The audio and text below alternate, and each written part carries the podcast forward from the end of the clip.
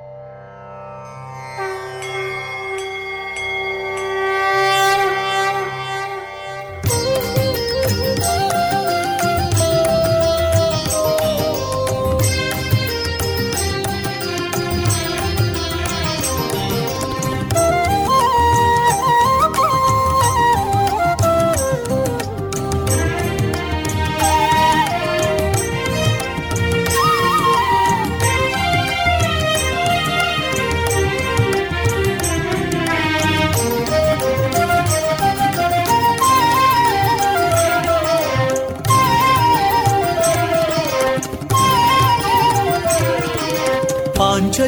ಪ್ರಣಯದ ಮೊಳಗು ಇದುವೇ ಹೊಸ ಬಾಳಿನ ಬೆಳಗು ಪಾಂಚಜನ್ಯದ ಮೊಳಗು ಇದುವೇ ಹೊಸ ಬಾಳಿನ ಬೆಳಗು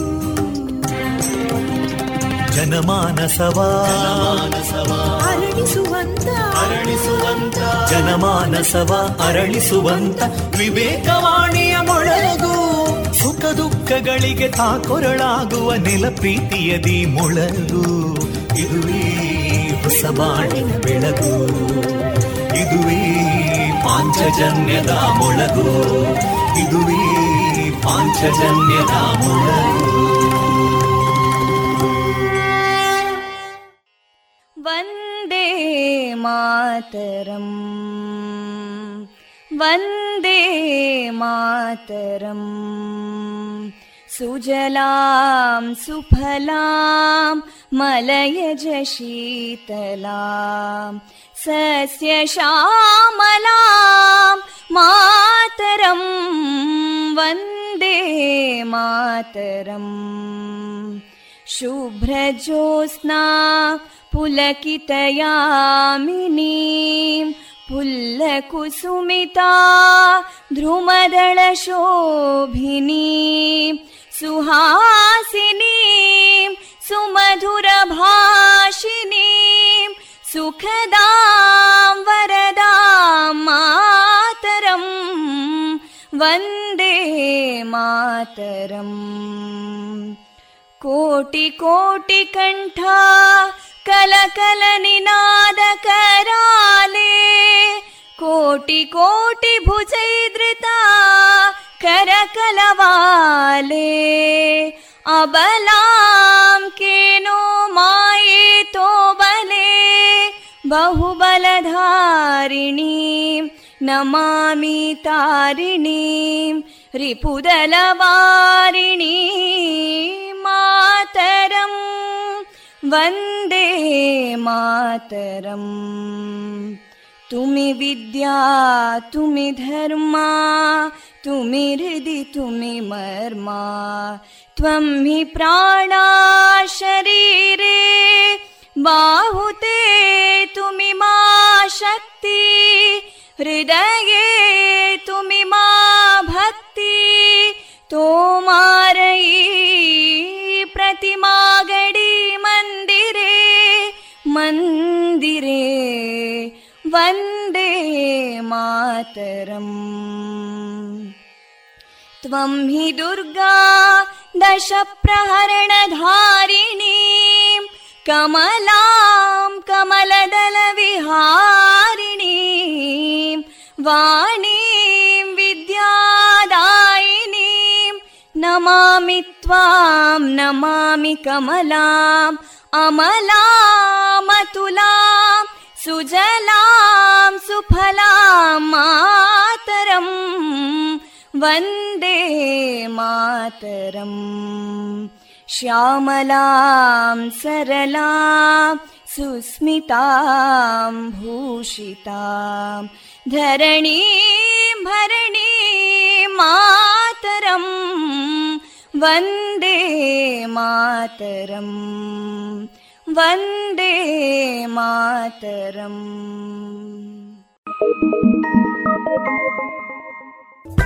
Thank you.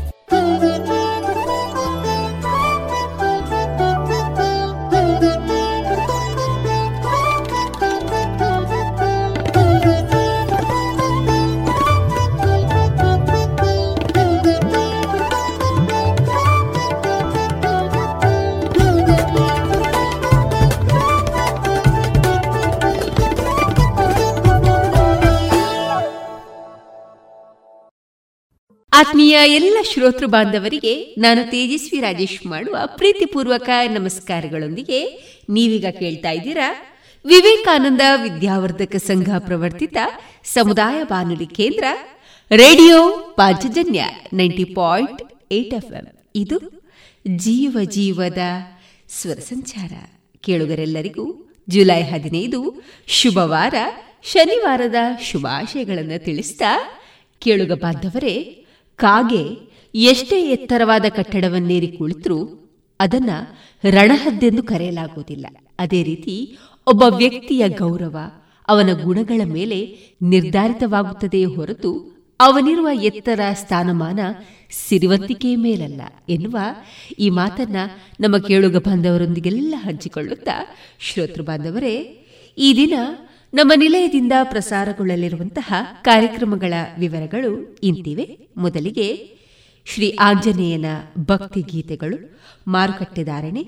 ಸುಬುದ್ದಿ ದಾಮೋದರ ದಾಸ್ ಅವರಿಂದ ಶ್ರೀಮದ್ ಭಾಗವತಾಮೃತ ಬಿಂದು ಸಾಮಾನ್ಯ ಕಾಯಿಲೆಗಳನ್ನು ನಿಯಂತ್ರಿಸುವಲ್ಲಿ ಔಷಧೀಯ ಸಸ್ಯಗಳ ಕುರಿತು ಶ್ರೀಯುತ ಜಡ್ಡು ಗಣಪತಿ ಭಟ್ ಅವರಿಂದ ಸಂವಾದ ಮಾಹಿತಿ ಧ್ವನಿ ಮುದ್ರಿತ ಭಾವಗೀತೆ ಶ್ರೀಯುತ ಪ್ರೊಫೆಸರ್ ವಿಬಿ ಅರ್ತಿಕಜೆ ಅವರ ಚಿಂತನೆಗಳ ಆಧಾರಿತ ದಾರಿದೀವಿಗೆ ಸ್ವಾಮಿ ವಿವೇಕಾನಂದರ ಚಿಂತನೆಯ ಪ್ರಸ್ತುತತೆಯಲ್ಲಿ ವಿಚಾರಗೋಷ್ಠಿಯನ್ನು ನೀಡಿದಂತಹ ಚಕ್ರವರ್ತಿ ಸೂಲಿಬೆಲೆ ಅವರ ಧ್ವನಿ ಮುದ್ರಿತ ಮುಂದುವರಿದ ಭಾಗ ಕೊನೆಯಲ್ಲಿ ಕನ್ನಡ ಚಲನಚಿತ್ರದ ಮಧುರ ಗೀತೆಗಳು ಪ್ರಸಾರಗೊಳ್ಳಲಿವೆ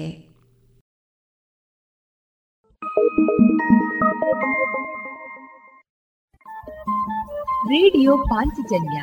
ತೊಂಬತ್ತು ಬಿಂದು ಎಂಟು ಎಂ ಸಮುದಾಯ ಬಾನುಲಿ ಕೇಂದ್ರ ಪುತ್ತೂರು ಇದು ಜೀವ ಜೀವದ ಸ್ವರ ಸಂಚಾರ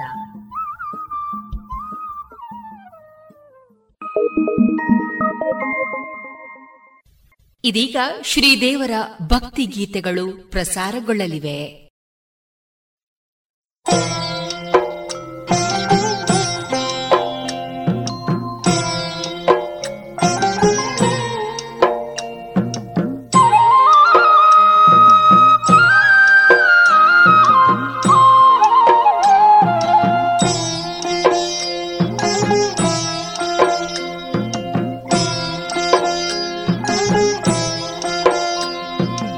ಪದ ಸ್ಪರ್ಶಿಸಿ ಪಾವನನಾಗುವೆ ಹನುಮ ಪದ ಸ್ಪರ್ಶಿಸಿ ಪಾವನನಾಗುವೆ ಹನುಮ ನಿನ್ನ ಕೃಪೆ ಇರಲಿ ನನ್ನ ಮೇಲೆ ಏಳೇಳು ಜನುಮ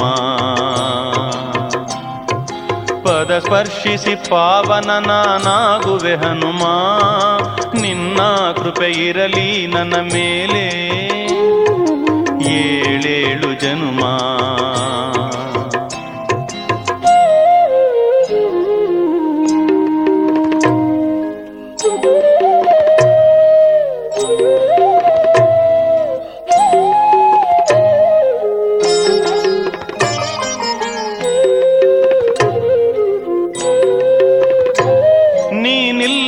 ಕ್ಷಣ ತಲ್ಲಣಿಸಿದೆ ನನ್ನೀ ಹೃದಯ ನೀನೊಡನಿರೆಯೇ ತರ ಭಯ ಎಲ್ಲಕ್ಕೂ ಅಭಯ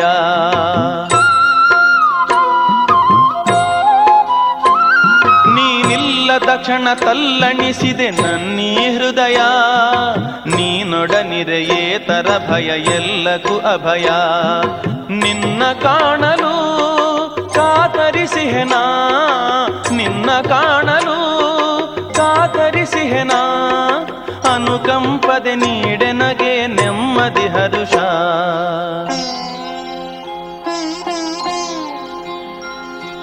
ಪದ ಸ್ಪರ್ಶಿಸಿ ಪಾವನ ನಾನಾಗುವೆ ಹನುಮ ನಿನ್ನ ಕೃಪೆ ಇರಲಿ ನನ್ನ ಮೇಲೆ ಏಳೇಳು ಜನುಮಾ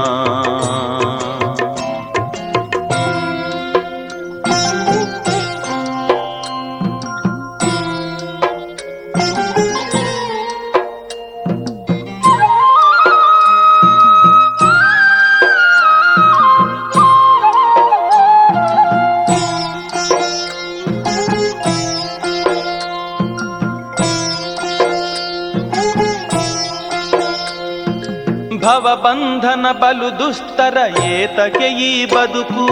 ಕುಣಿ ಕುಣಿದು ಅಣಗಿಸಿದೆ ಅನನುಭವ ಎಲ್ಲದಕ್ಕೂ ಭವಬಂಧನ ಬಲು ದುಸ್ತರ ಏತಕೆ ಈ ಬದುಕು ಕುಣಿ ಕುಣಿದು ಅಣಗಿಸಿದೆ ಅನನುಭವ ಎಲ್ಲದಕ್ಕೂ ಬಾಳಲಾರೆ ಬಳಲಿರು ಬಳಲಿದುವೆ ನೀನೇ ಗತಿ ತಂದೆ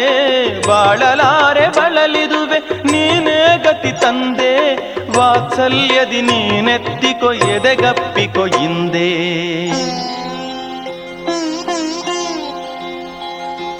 ಪದ ಸ್ಪರ್ಶಿಸಿ ಪಾವನ ನಾನಾಗುವೆ ನಿನ್ನ ಕೃಪೆ ಇರಲಿ ನನ್ನ ಮೇಲೆ ಏಳೇಳು ಜನುಮಾ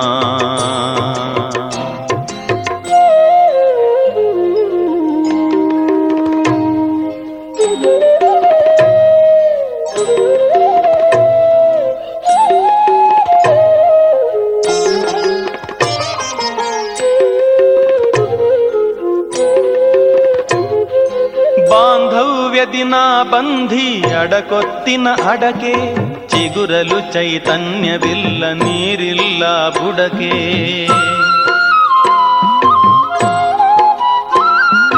ಬಾಂಧವ್ಯ ದಿನ ಬಂಧಿ ಅಡಕೊತ್ತಿನ ಅಡಕೆ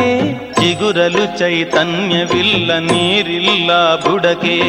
ತಳಮಳಿಸಿದೆ ಈ ಜೀವ ನೆಮ್ಮದಿಗಾಗಿ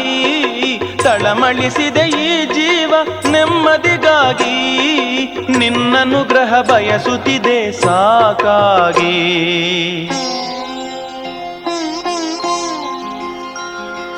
ಪದ ಸ್ಪರ್ಶಿಸಿ ಪಾವನ ನಾನಾಗುವೆ ಹನುಮಾ ಪದ ಸ್ಪರ್ಶಿಸಿ ಪಾವನ ನಾನಾಗುವೆ ಹನುಮ ನಿನ್ನ ಕೃಪೆ ಇರಲಿ ನನ್ನ ಮೇಲೆ ಏಳೇಳು ಜನುಮ ಪದ ಸ್ಪರ್ಶಿಸಿ ಪಾವನ ನಾನಾಗುವೆ ಹನುಮ ನಿನ್ನ ಕೃಪೆ ಇರಲಿ ನನ್ನ ಮೇಲೆ ಏಳೇಳು ಜನುಮ ನಿನ್ನ ಇರಲಿ ನನ್ನ ಮೇಲೆ ಏಳೇಳು ಜನುಮ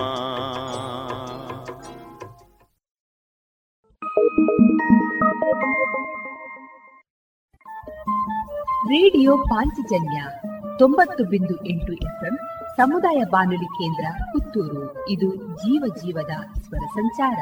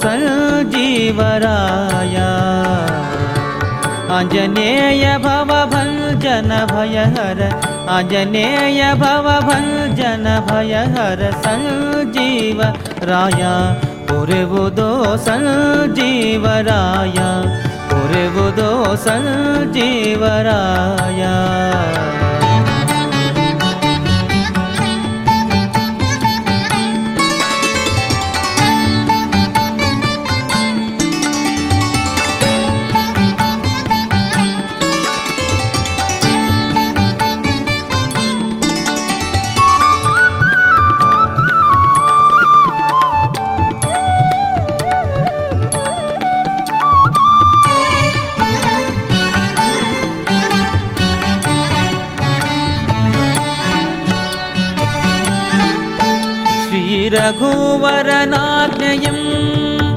वारिधियन् श्रीरघुवरनाज्ञयम्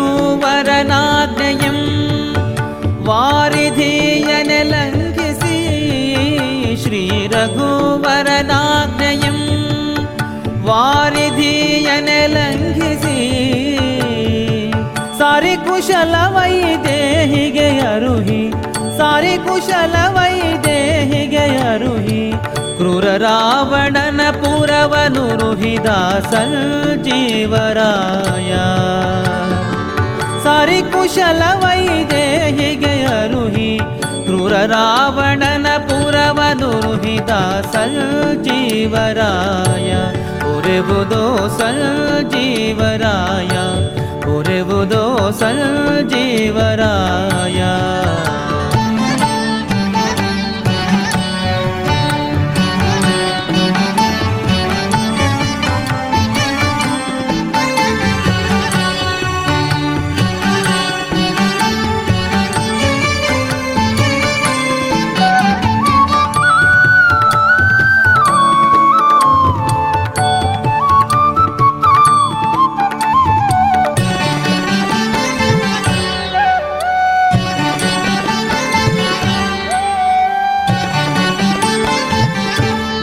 पति कुलीपका द्रौपदी मनोनायका गोपति कुलदीपका द्रौपदी मनोनायका गोपति कुलदीपका द्रौपदी मनोनायका गोपदी दसङ्ग्राम मण्डल दीप पापात्मक भूपालरलि द गुरु स जीवरायापदिमण्डल दे पापात्मक भूपालरलित गुरु स जीव राया उर्बुदो सीवराया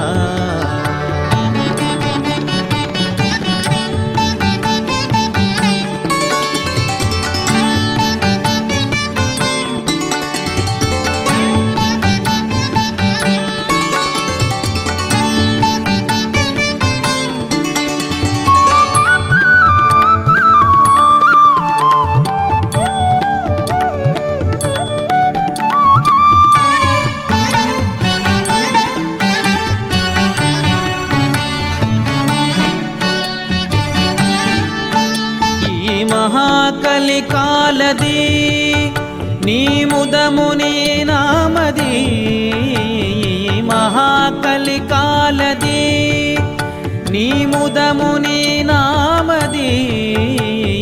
महाकलिकालदि आ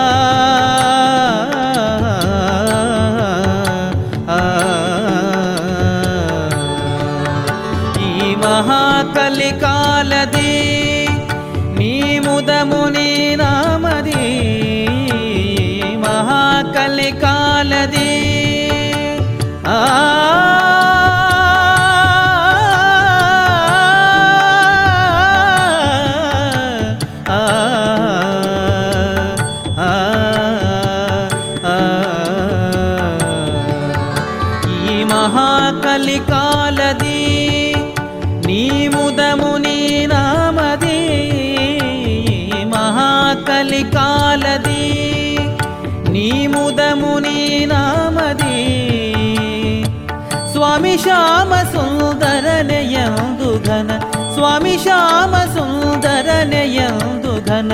భూమి ఎల్లిడంగుర వసారెదా సంజీవరాయా స్వామి ஷாம சுந்தர เนย ந்து ခ న భూమి ఎల్లిడంగుర వసారెదా సంజీవరాయా porevudo sanjevaraya porevudo sanjevaraya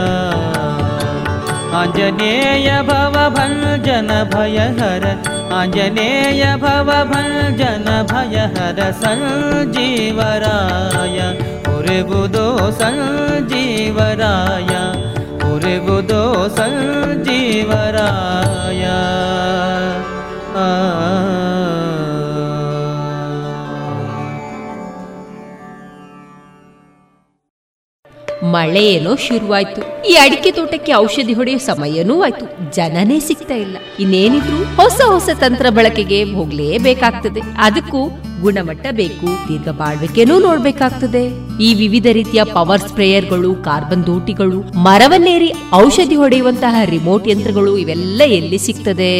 Saya enterprises ನಮ್ಮನೆ ತೋಟದಲ್ಲಿ ಅಥವಾ ನಮ್ಮನೆ ಸುತ್ತಲೂ ಹುಲ್ಲು ಕತ್ತರಿಸುವಂತಹ weed cutters cleaning high pressure washers blowers lawn mowers ವಿವಿಧ ನಮೂನೆಯ ಗಾರ್ಡನಿಂಗ್ ಟೂಲ್ಗಳು ವೀಡ್ ಮ್ಯಾಟ್ಗಳು ಜೊತೆಗೆ ಕೌ ಮ್ಯಾಟ್ಗಳು ಇವೆಲ್ಲ ಎಲ್ಲಿ ಸಿಗ್ತದೆ ಸಾಯಾ ಎಂಟರ್ಪ್ರೈಸಸ್ ಹೌದಾ ಅಡಿಕೆ ಸುಲಿಯುವ ಯಂತ್ರಗಳು ಪಾಲಿಶರ್ ಚಾಫ್ ಕಟರ್ಗಳು ಇದು ಇದೆ ಅಲ್ವಾ ಹಾ ಹಾಗಾದ್ರೆ ಸಾಯಾ ಇರುದಾದ್ರೂ ಎಲ್ಲಿ ಸಾಯಾ ಎಂಟರ್ಪ್ರೈಸಸ್ ಎಪಿಎಂಸಿ ರಸ್ತೆ ಪುತ್ತೂರು ಹಾಗೂ ವಿಟ್ಲ ಮಂಗಳೂರು ಮೂಡಿಬಿದ್ರೆ ಕಿನ್ನಿಗೋಳಿ ಸುಳ್ಯ ಕಡಬ ಬೆಳ್ತಂಗಡಿ ಜೊತೆಗೆ ಬದಿಯಡ್ಕ ಉಪ್ಪಳ ಕಾಂಜಂಗಡ್ಗಳಲ್ಲಿಯೂ ಶಾಖೆಗಳಿವೆ ಸಾಯಾ ಶೋರೂಮ್ಗೆ ವಿಸಿಟ್ ಮಾಡಿ ಕೃಷಿ ಯಂತ್ರೋಪಕರಣಗಳ ಮಾಹಿತಿ ಪಡೆದುಕೊಳ್ಳಿ ಕಾಂಟ್ಯಾಕ್ಟ್ ಒಂಬತ್ತು ನಾಲ್ಕು ನಾಲ್ಕು ಎಂಟು ಏಳು ಆರು ಐದು ಎಂಟು ಐದು ಎರಡು ಸರಿ ಹಾಗಾದ್ರೆ ಈ ಟೂಲ್ ಬಗ್ಗೆ ಹೇಳಿದ್ರಲ್ಲ ಇದೊಂದು ಔಷಧಿ ಎಲ್ಲಿ ಸಿಗಬಹುದು Saya medicals near Saya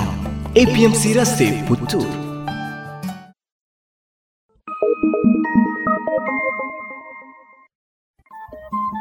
radio Panchajanya ತೊಂಬತ್ತು ಬಿಂದು ಎಂಟು ಎಫ್ಎಂ ಸಮುದಾಯ ಬಾನುಲಿ ಕೇಂದ್ರ ಪುತ್ತೂರು ಇದು ಜೀವ ಜೀವದ ಸ್ವರ ಸಂಚಾರ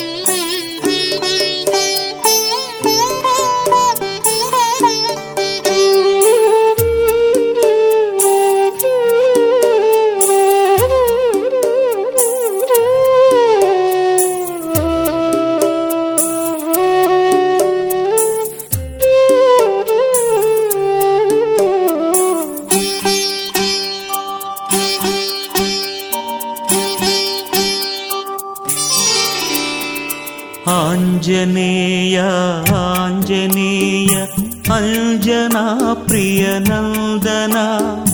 धीरवानरखेसरिसुत राम आञ्जनेय आञ्जनेय आञ्जनेया आञ्जनेया अञ्जना प्रिय नन्दना धीरवानरखेसरिसुत राम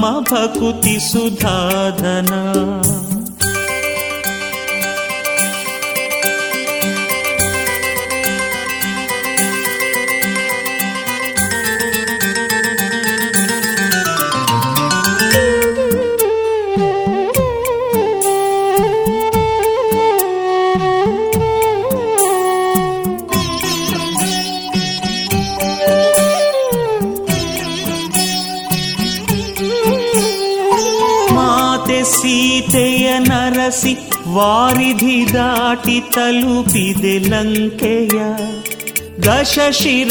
ಪುರದೊಳಗೆ ಸೇರಿದೆ ಮುರಿದು ಲಂಕಿಣಿ ಲಂಕೆಯ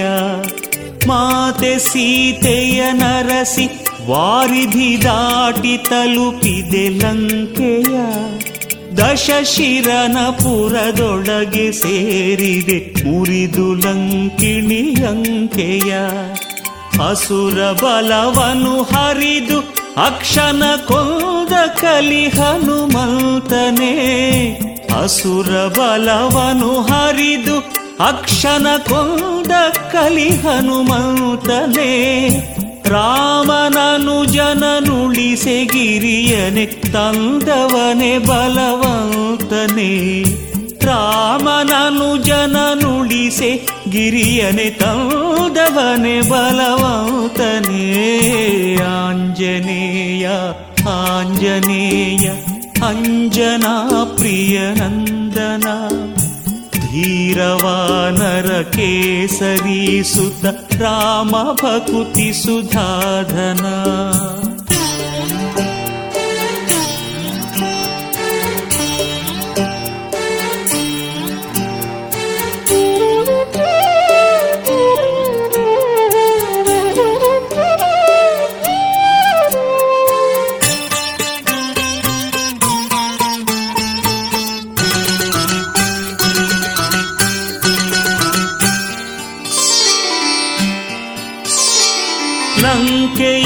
ಬಿರು ಬೆಂಕಿಗಿರಿಸಿದೆ ಕಂಗೆಡಿಸಿ ರಾಜಿಯ ಕಡಲಿನಲೆಗಳ ನಡುವೆ ಸೇತುವೆ ರಚಿಸಿ ತೋರಿದೆ ಹಾದಿಯ ಲಂಕೆಯನು ಬಿರು ಬೆಂಕಿಗಿರಿಸಿದೆ ಕಂಗೆಡಿಸಿ ರಾಜಿಯ ಕಡಲಿನಲೆಗಳ ನಡುವೆ ಸೇತುವೆ ರಚಿಸಿ ತೋರಿದೆ ಹಾದಿಯ ಧನುಜ ಕುಲವನ್ನು ಘಾತಗೊಳಿಸಿದ ಧೀರವಾನರ ಯೋಧನೆ ಧನುಜ ಕುಲವನು ಘಾತಗೊಳಿಸಿದ ಧೀರವಾನರ ಯೋಧನೆ ರಘುಕುಲೇಶನನುರದೆ ಗೆಲಿಸಿದ ವೀರ ಪವನ ಕುಮಾರನೇ ರಘುಕುಲೇಶನನುರದೆ ಗೆಲಿಸಿದ ವೀರ ಪವನ ಕುಮಾರನೇ ಆಂಜನೇಯ ಆಂಜನೇಯ ಅಂಜನಾ ಪ್ರಿಯನಂದನ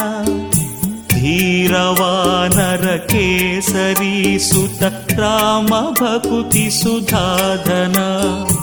आञ्जनेया आञ्जनेय अञ्जना प्रियनन्दन धीरवानरकेसरी धीरवानर सुधाधन रामभकुति सुधाधना ರಾಮ ಭಕುತಿ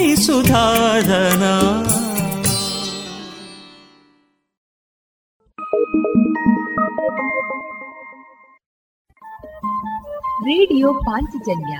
ತೊಂಬತ್ತು ಬಿಂದು ಎಂಟು ಎಫ್ಎಂ ಸಮುದಾಯ ಬಾನುಲಿ ಕೇಂದ್ರ ಪುತ್ತೂರು ಇದು ಜೀವ ಜೀವದ ಸ್ವರ ಸಂಚಾರ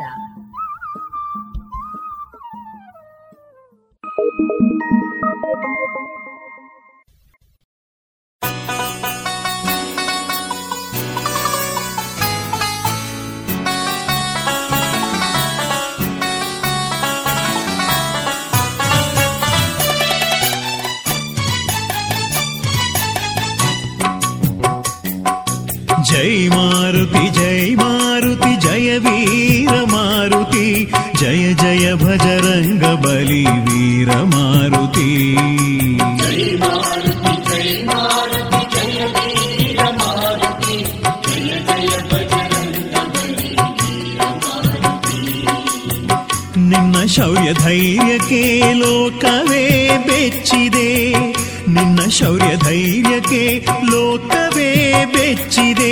ನಿನ್ನ ರಾಮ ಭಕ್ತಿಗೆ ಭುವನವೇ ಮಣಿದಿದೆ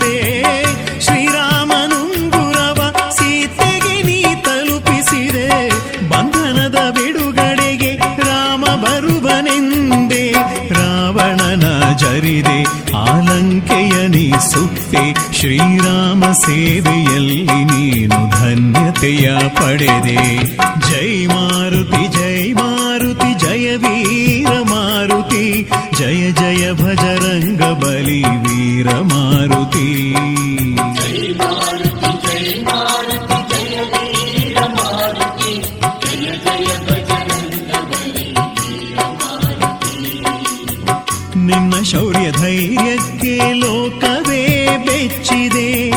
ನಿನ್ನ ಶೌರ್ಯ ಧೈರ್ಯಕ್ಕೆ ಲೋಕವೇ ಬೆಚ್ಚಿದೆ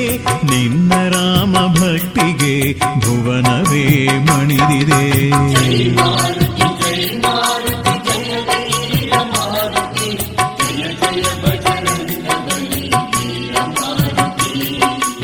जय जय भजरंग बलि वीर मारुति जय जय भजरंग बलि वीर मारुति जय जय भजरंग बलि वीर मारुति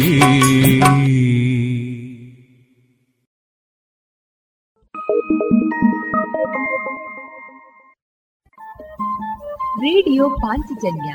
ತೊಂಬತ್ತು ಬಿಂದು ಎಂಟು ಎಫ್ಎಂ ಸಮುದಾಯ ಬಾನುಲಿ ಕೇಂದ್ರ ಪುತ್ತೂರು ಇದು ಜೀವ ಜೀವದ ಸ್ವರ ಸಂಚಾರ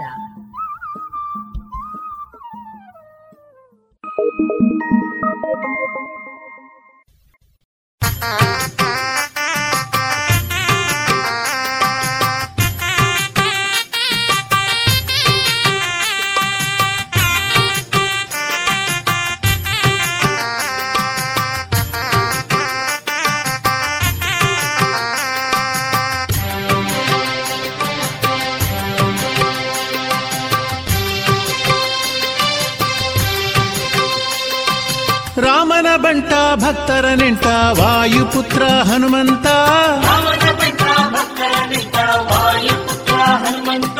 ರಾಮದೂತ ರಾಕ್ಷಸ ಭೀತ ವೀರ ವಿಕ್ರಮ ಹನುಮಂತ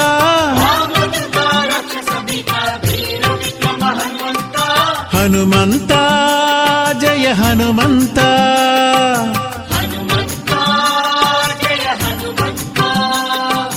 ಹನುಮಂತ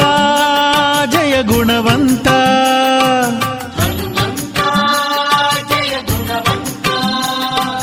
ಹನುಮಂತ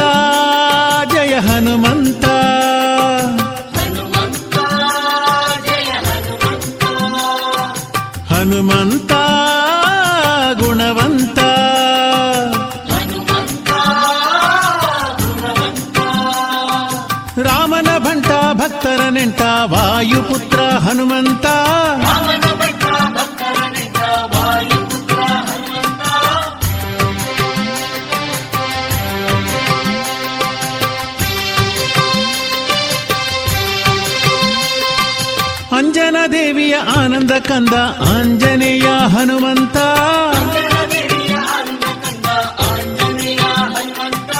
ಅಂಜನ ದೇವಿಯ ಆನಂದ ಕಂದ ಆಂಜನೇಯ ಹನುಮಂತ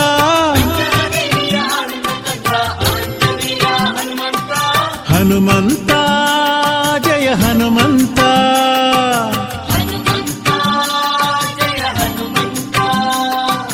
ಹನುಮಂತ ಜಯ ಜಯ ಗುಣವಂತ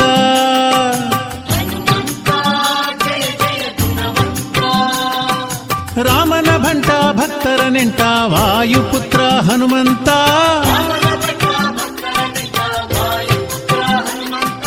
హనుమంత జయ జయ హనుమంతా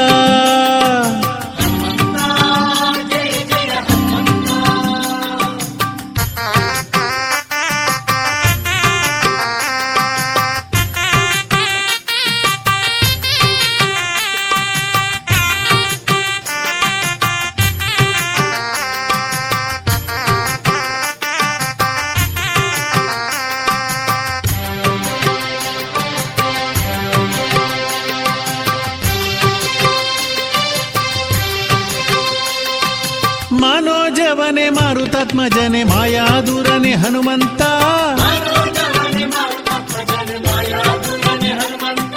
ಮಾನೋಜವನೆ ಜನೆ ಮಾಯಾದೂರನೆ ಹನುಮಂತ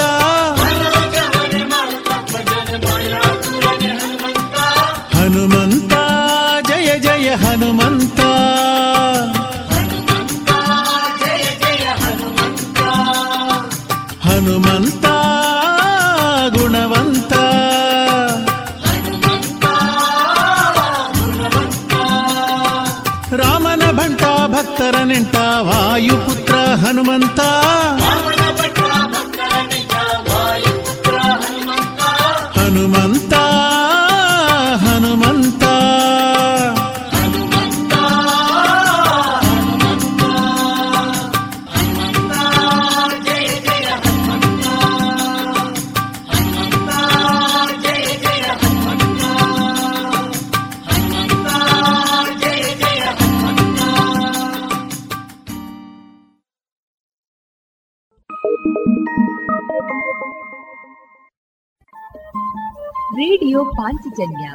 ತೊಂಬತ್ತು ಬಿಂದು ಎಂಟು ಎಫ್ಎಂ ಸಮುದಾಯ ಬಾನುಲಿ ಕೇಂದ್ರ ಪುತ್ತೂರು ಇದು ಜೀವ ಜೀವದ ಸ್ವರ ಸಂಚಾರ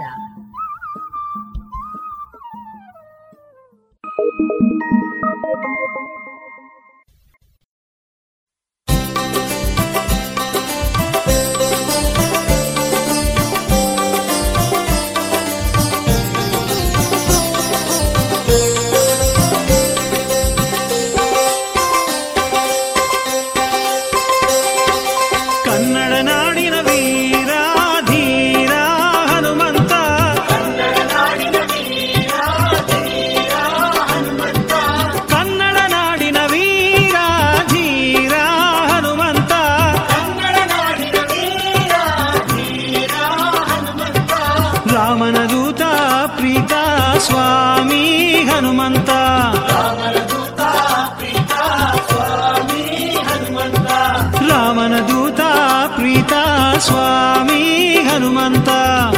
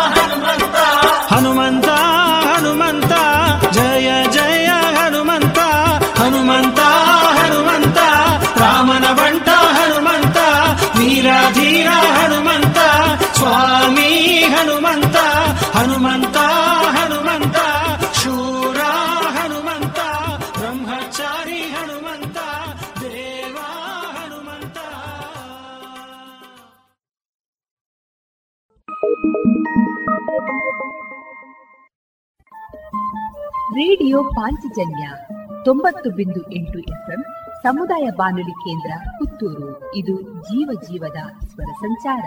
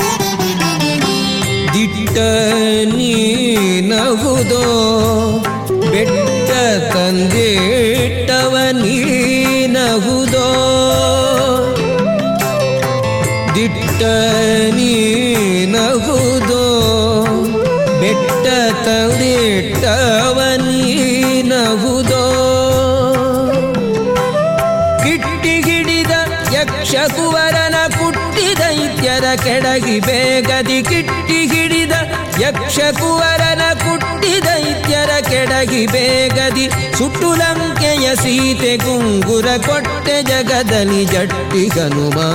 ಚುಟ್ಟುಲಂಕೆಯ ಸೀತೆ ಗುಂಗುರ ಕೊಟ್ಟೆ ಜಗದಲ್ಲಿ ಹನುಮ ಜಾಣ ನೀನಗುದು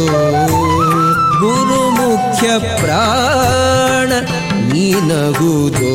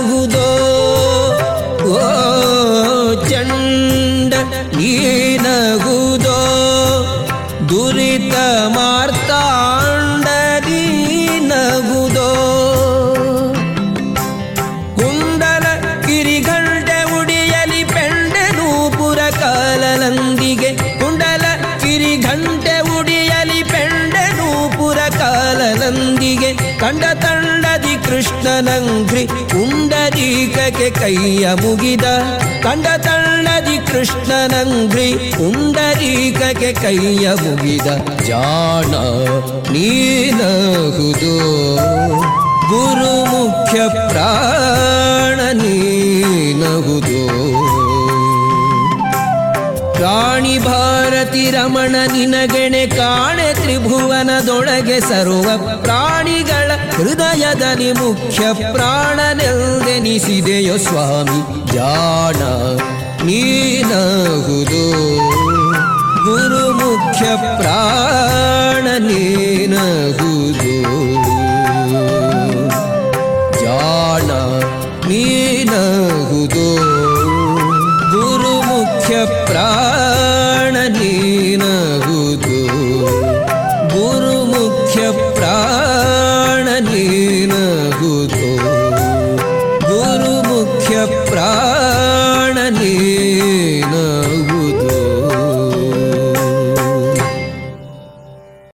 ಇದುವರೆಗೆ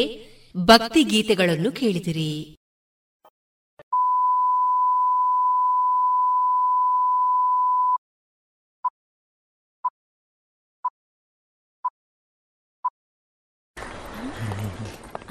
गुड मॉर्निंग सर मॉर्निंग आप लेट हैं सॉरी सर बहुत जरूरी काम था जरूरी काम इससे भी जरूरी आ, uh, आज मेरा आज क्या आज क्या आज मेरा जन्मदिन है sir oh happy birthday thank you sir घर पे मम्मी ने आरती उतारी होगी केक मंगाई इनके लिए केक चॉकलेट वाला सर हर साल मैं अपने जन्मदिन पर क्या लेट आते हैं नहीं सर हर साल मैं अपने जन्मदिन पर ब्लड डोनेट करता हूँ अब बैठिए ना प्लीज किसी की जिंदगी आपकी वजह से रक्तदान करें सोचिए मत करके देखिए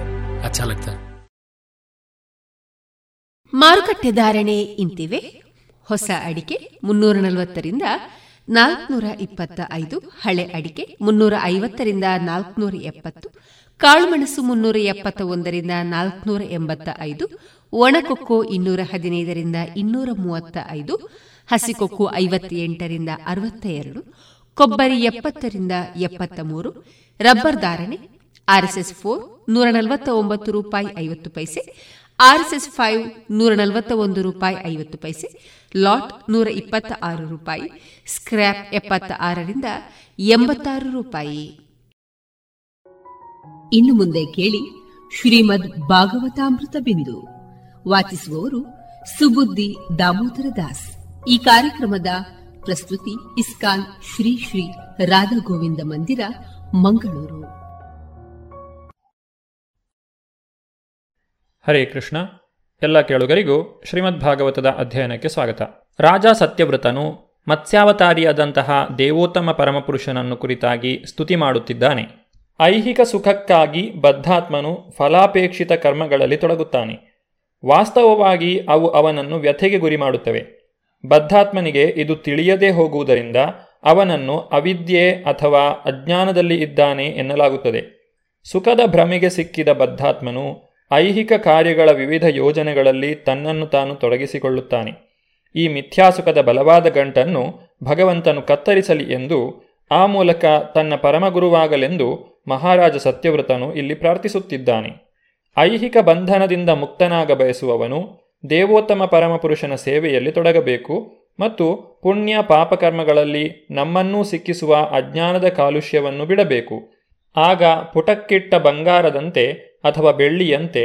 ಎಲ್ಲ ಬಗೆಯ ಕಲ್ಮಶಗಳಿಂದ ಬಿಡುಗಡೆ ಹೊಂದಿ ಶುದ್ಧನಾಗಿ ತನ್ನ ಮೂಲ ವ್ಯಕ್ತಿತ್ವವನ್ನು ಮರಳಿ ಪಡೆಯುತ್ತಾನೆ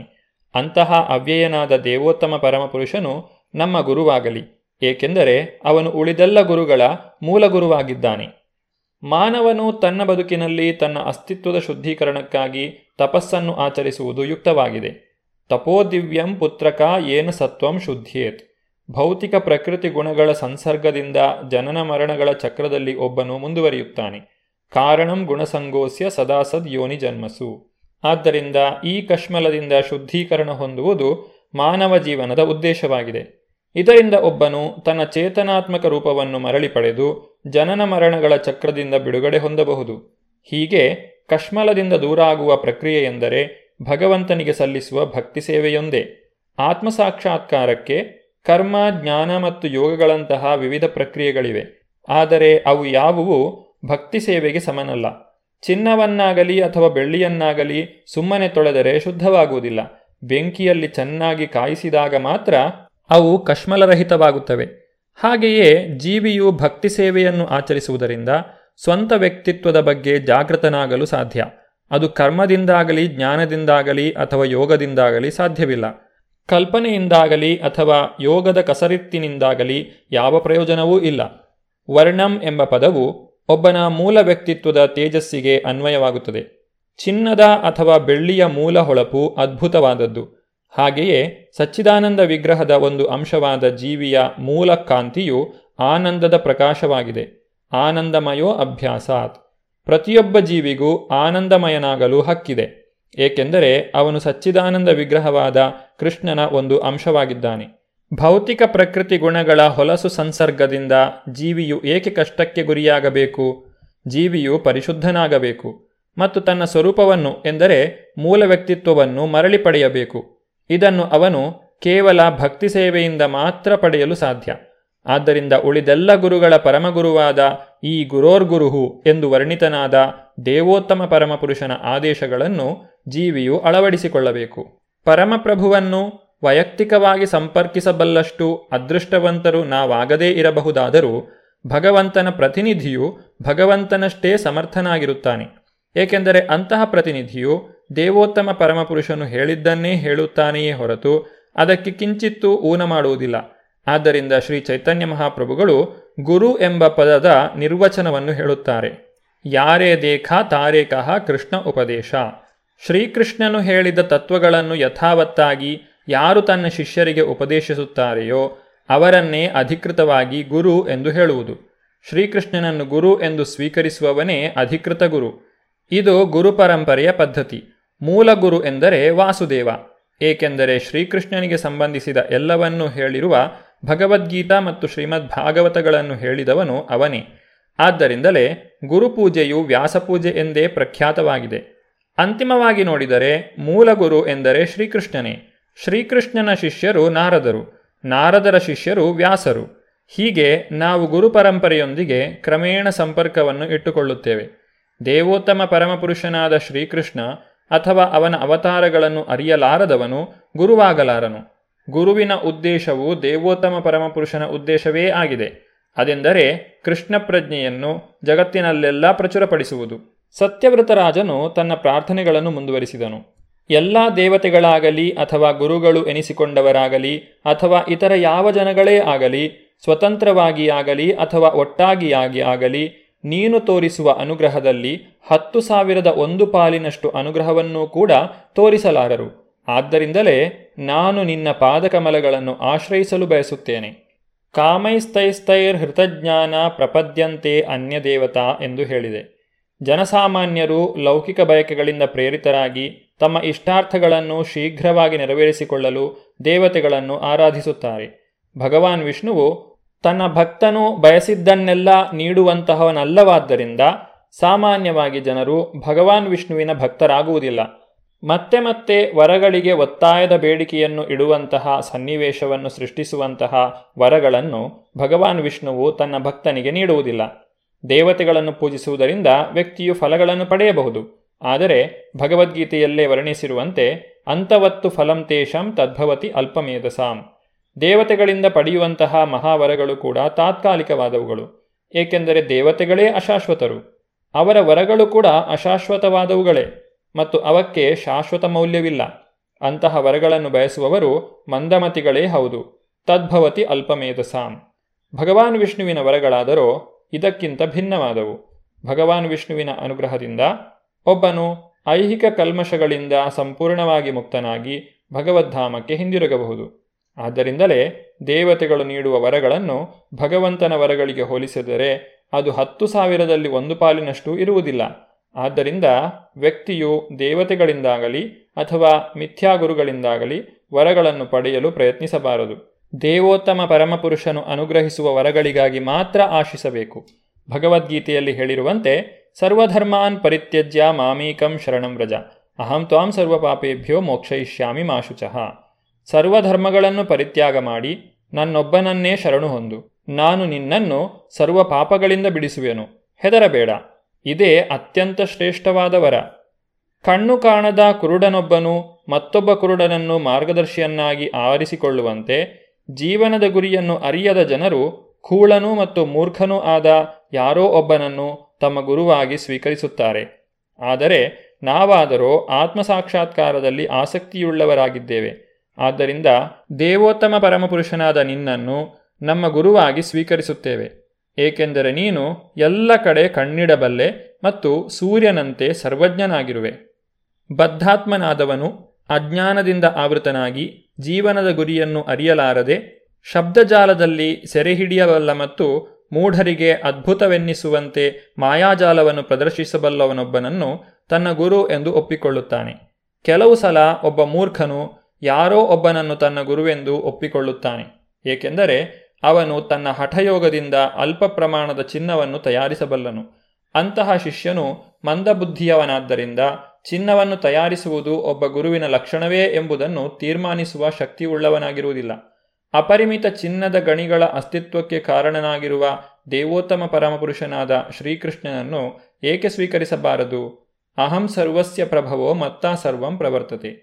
ದೇವೋತ್ತಮ ಪರಮಪುರುಷನ ಶಕ್ತಿಯಿಂದ ಎಲ್ಲ ಚಿನ್ನದ ಗಣಿಗಳು ಸೃಷ್ಟಿಯಾಗಿವೆ ಹಾಗಿರುವಾಗ ಕಿಂಚಿತ್ ಚಿನ್ನವನ್ನು ಉತ್ಪಾದಿಸುವ ಒಬ್ಬ ಮಾಂತ್ರಿಕನನ್ನು ಏಕೆ ಗುರುವಾಗಿ ಸ್ವೀಕರಿಸಬೇಕು ಅಂತಹವರನ್ನು ಗುರು ಎಂದು ಒಪ್ಪಿಕೊಳ್ಳುವವರು ಕುರುಡರು ಜೀವನದ ಗುರಿಯನ್ನು ಅರಿಯದವರೂ ಆಗಿರುತ್ತಾರೆ ಮಹಾರಾಜ ಸತ್ಯವ್ರತನಾದರೂ ಬದುಕಿನ ಗುರಿಯನ್ನು ಅರಿತವನಾಗಿದ್ದನು ಅವನು ದೇವೋತ್ತಮ ಪರಮಪುರುಷನನ್ನು ತಿಳಿದವನಾಗಿದ್ದನು ಮತ್ತು ಆದ್ದರಿಂದಲೇ ಅವನು ಭಗವಂತನನ್ನು ತನ್ನ ಗುರುವಾಗಿ ಸ್ವೀಕರಿಸಿದನು ಪರಮಪ್ರಭು ಅಥವಾ ಅವನ ಪ್ರತಿನಿಧಿ ಮಾತ್ರ ಗುರುವಾಗಬಲ್ಲನು ಭಗವಂತನು ಹೇಳುತ್ತಾನೆ ಮಾಮೇವಯೇ ಪ್ರಪದ್ಯಂತೆ ಮಾಯಾಮೇತಾಂ ತರಂತಿತೆ ನನಗೆ ಶರಣಾದ ಕೂಡಲೇ ಒಬ್ಬನು ಮಾಯೆಯ ಹಿಡಿತದಿಂದ ಪಾರಾಗಬಲ್ಲನು ಆದ್ದರಿಂದ ಈ ಭೌತಿಕ ಬಂಧನಗಳಿಂದ ಮುಕ್ತನಾಗಬೇಕಾದರೆ ದೇವೋತ್ತಮ ಪರಂಪುರುಷನಿಗೆ ಶರಣಾಗಬೇಕೆಂದು ತನ್ನ ಶಿಷ್ಯನಿಗೆ ಮಾರ್ಗದರ್ಶನ ಮಾಡುವುದು ಗುರುವಿನ ಕರ್ತವ್ಯವಾಗಿದೆ ಇದೇ ಗುರುವಿನ ಲಕ್ಷಣ ಇದೇ ತತ್ವವನ್ನು ಶ್ರೀ ಚೈತನ್ಯ ಮಹಾಪ್ರಭುಗಳು ಬೋಧಿಸಿದರು ಯಾರೇ ದೇಖ ತಾರೇಕಃ ಕೃಷ್ಣ ಉಪದೇಶ ಅಂದರೆ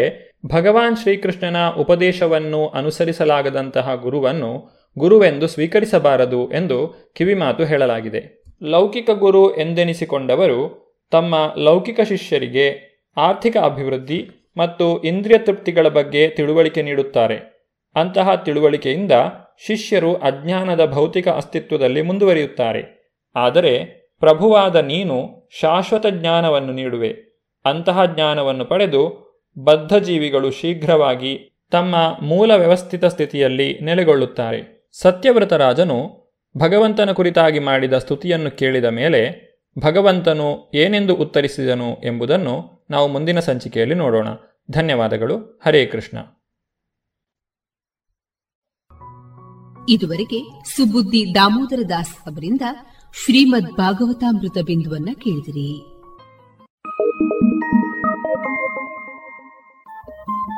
ರೇಡಿಯೋ ಪಾಂಚಜನ್ಯ ತೊಂಬತ್ತು ಬಿಂದು ಎಂಟು ಎಫ್ಎಂ ಸಮುದಾಯ ಬಾನುಲಿ ಕೇಂದ್ರ ಪುತ್ತೂರು ಇದು ಜೀವ ಜೀವದ ಸ್ವರ ಸಂಚಾರ Thank you. ಅಕ್ಕ ಏನ್ ಸಖತ್ತಾಗಿದೆ ಕಣೆ ಇದು ಹೌದಾ ಏನದು ನೋಡೋಣ ಆನ್ಲೈನ್ ಅಲ್ಲಿ ನೋಡು ಎಷ್ಟು ಚೀಪ್ ಆಗಿ ಬೆಸ್ಟ್ ಆಗಿದೆ ಹೌದು ಹೌದು ಎಲ್ಲಾ ಬೆಸ್ಟೇ ಆಗಿರುತ್ತೆ ಯಾವ ಆನ್ಲೈನ್ ಬೇಡ ಏನ್ ಬೇಡ ಇನ್ಮೇಲೆ ಎಲ್ಲಾನು ಡೈರೆಕ್ಟ್ ಶಾಪಿಂಗ್ ನಮ್ಮ ಮಕ್ಕಳ ಒಳ ಉಡುಪಿಗೆ ಆನ್ಲೈನ್ ಅಂತೂ ಬೇಡವೇ ಬೇಡ ಮತ್ತೆ ನನ್ನ ಯೂನಿಫಾರ್ಮ್ ಗೆ ಇನ್ನರ್ ವೇರ್ ಇದೆಯಲ್ಲ ಲಶ್ ಫ್ಯಾಷನ್ ಲಶ್ ಫ್ಯಾಷನ್ ಅದೆಲ್ಲಿ ಹೌದು ಮತ್ತೆ ಮಹಿಳೆಯರ ಯುವತಿಯರ ಅಚ್ಚುಮೆಚ್ಚಿನ ಲಶ್ ಫ್ಯಾಷನ್ ಟ್ರೆಡಿಷನಲ್ ಹಾಗೂ ಫ್ಯಾಷನ್ ಸಾರಿ ಬ್ಲೌಸ್ ನಿಂದ ಹಿಡಿದು dress suitings gym wear sports maternity wear ಹಾಗೂ ಗು ಸರಿ ಹೊಂದುವ ಎಲ್ಲಾ ರೀತಿಯ ಒಳ ಉಡುಪುಗಳು ಜೊತೆಗೆ ವೆರೈಟಿ ವೆರೈಟಿ ನೈಟ್ ಡ್ರೆಸ್ ಗಳು ಕೂಡ ಲಶ್ ಫ್ಯಾಷನ್ ನಲ್ಲಿ ಲಭ್ಯ ಹೌದಾ ಅಮ್ಮ ಅದರಲ್ಲಿ ನನಗೂ ನಿಮಗೂ ಎಲ್ಲಾ ತರಹದ ಔಟ್ಫಿಟ್ ಗಳಿಗೂ ಸಂಗಾತಿಯಾಗಲಿದೆ ಲಶ್ ಫ್ಯಾಷನ್ ಇದೀಗ ಕೋರ್ಟ್ ರೋಡ್ ನಲ್ಲಿ ಲಶ್ ಫ್ಯಾಷನ್ ಇನ್ಸೈಡ್ ಮಾತ್ರವಲ್ಲ ಜಿ ಎಲ್ ಒನ್ ಮಾಲ್ ನಲ್ಲೂ ಲಶ್ ಫ್ಯಾಷನ್ ಇನ್ಸೈಡ್ ಮಳಿಗೆ ಇದೆ ಹಾಗಾದ್ರೆ ಈಗಲೇ ಹೋಗೋಣ ಬನ್ನಿ ಇದೀಗ ಸಾಮಾನ್ಯ ಕಾಯಿಲೆಗಳನ್ನ ನಿಯಂತ್ರಿಸುವಲ್ಲಿ ಔಷಧೀಯ ಸಸ್ಯಗಳ ಕುರಿತು ಶ್ರೀಯುತ ಜಡ್ಡು ಗಣಪತಿ ಭಟ್ ಅವರಿಂದ ಸಂವಾದ ಕಾರ್ಯಕ್ರಮ ಸಾಮಾನ್ಯ ಕಾಯಿಲೆಗಳು ಅಂತ ಹೇಳಿದ ಕೂಡಲೇ ನಾವು ಮೊದಲು ಅದನ್ನು ಯಾವುದು ಸಾಮಾನ್ಯ ಅಂತ ಹೇಳೋದರ ಬಗ್ಗೆ ಸ್ವಲ್ಪ ಆಲೋಚನೆ ಮಾಡಬೇಕಾಗ್ತದೆ ಎಷ್ಟೋ ಸಾರಿ ದೊಡ್ಡ ಕಾಯಿಲೆಗಳು ಬಹಳ ಸಣ್ಣ ರೀತಿಯ ಪ್ರೆಸೆಂಟೇಷನ್ನಲ್ಲಿ ಬರುವಂತಹ ಸಂದರ್ಭ ಸಹ ಇರ್ತದೆ ಈಗ ಒಂದು ಸಾಮಾನ್ಯ ಕೆಮ್ಮಿರ್ಬೋದು ಒಂದು ಜ್ವರ ಇರ್ಬೋದು ಮಕ್ಕಳ ಬೇರೆ ಬೇರೆ ಆರೋಗ್ಯ ಸಮಸ್ಯೆಗಳಿರ್ಬೋದು ಅದು ಕೆಲವೊಮ್ಮೆ ಬೇರೆ ಯಾವುದೋ ಒಂದು ಸಮಸ್ಯೆಯನ್ನು ತೋರಿಸುವಂತಹ ಒಂದು ಸಾಧ್ಯತೆ ಕೂಡ ಇರುವುದರಿಂದ ನಾವು ಸಾಮಾನ್ಯ ಕಾಯಿಲೆ ಅಂತ ಹೇಳೋದನ್ನ ಬಹಳ ಜಾಗರೂಕವಾಗಿ ನಾವು ಈಗ ತಗೊಳ್ಬೇಕಾದಂತಹ ಅನಿವಾರ್ಯತೆ ಬಂದಿದೆ ಹೌದಲ್ವಾ ಮೊದಲಾದ್ರೆ ಸಾಮಾನ್ಯ ಕಾಯಿಲೆ ಅಂತ ಹೇಳಿದ್ರೆ ನಮ್ಮ ಮನೆಯಲ್ಲಿ ಹಿರಿಯರು ಯಾವುದೋ ಒಂದು ಔಷಧಿ ಕೊಡ್ತಿದ್ರು ಗಿಡಮೂಲಿಕೆ ಕೊಡ್ತಿದ್ರು ಸುಲಭದಲ್ಲಿ ಆಗ್ತಿತ್ತು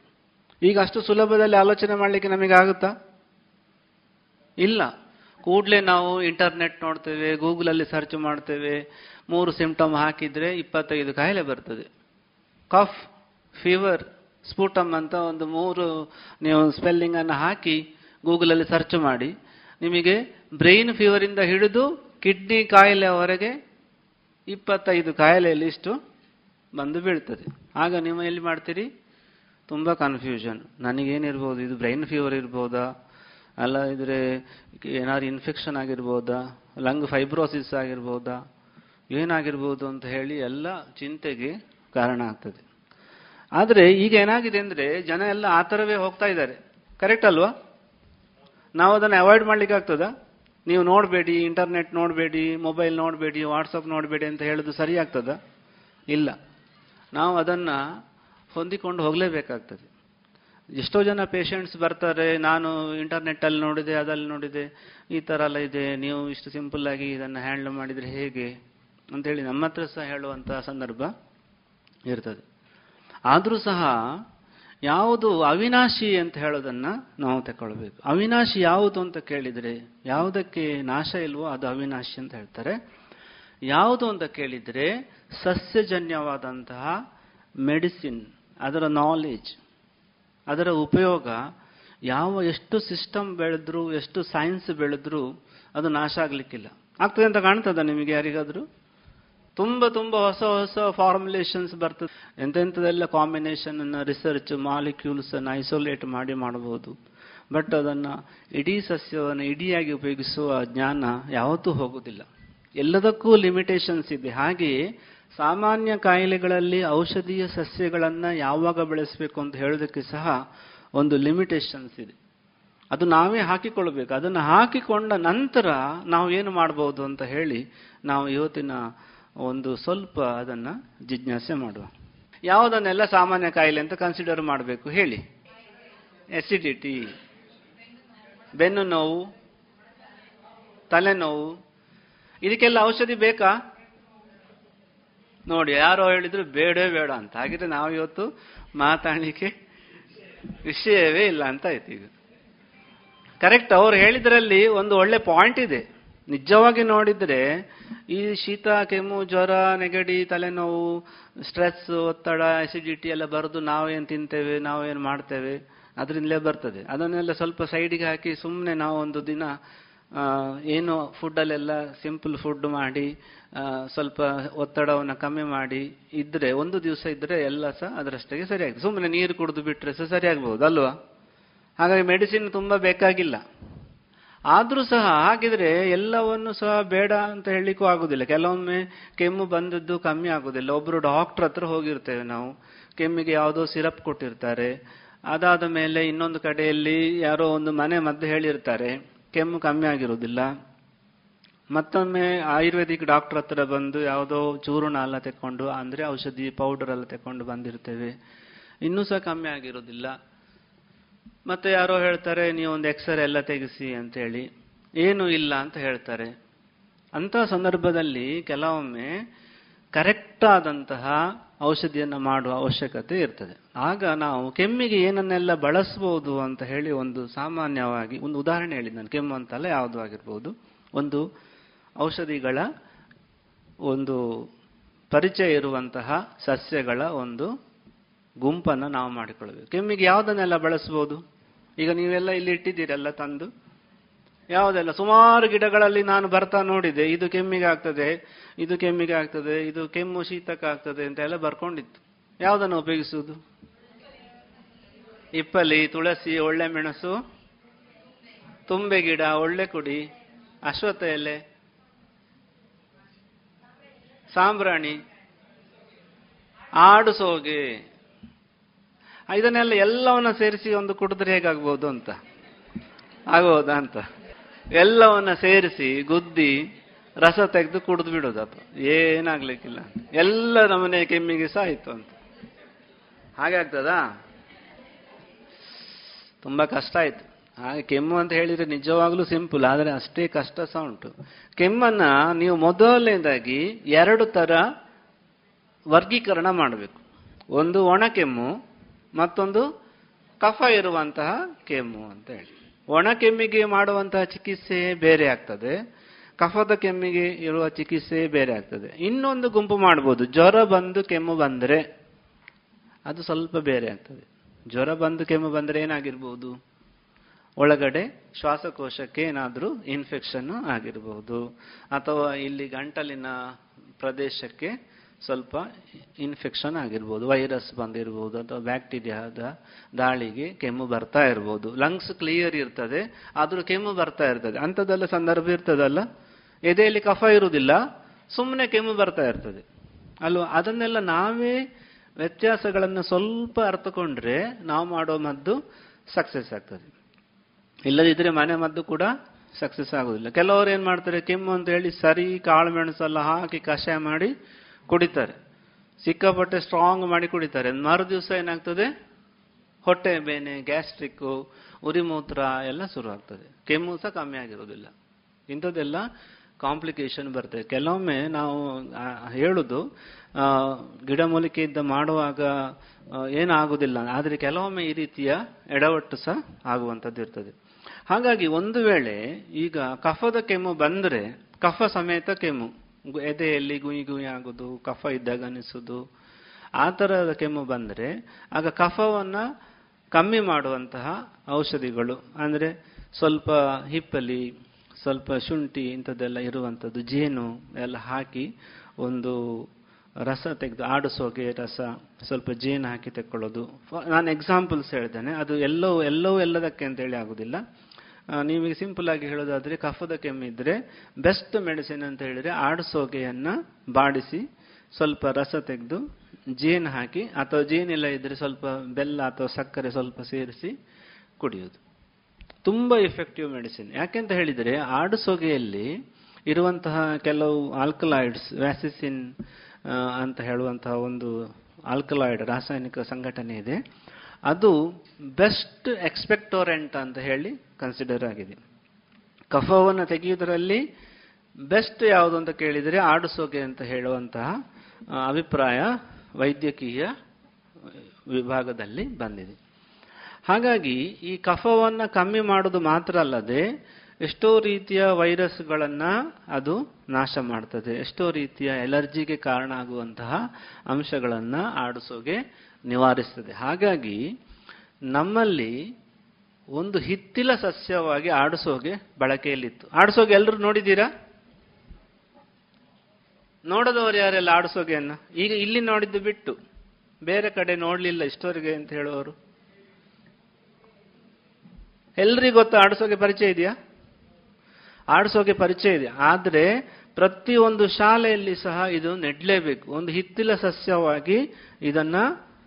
ಇಟ್ಟುಕೊಳ್ಳೇಬೇಕು ಯಾಕೆಂದ್ರೆ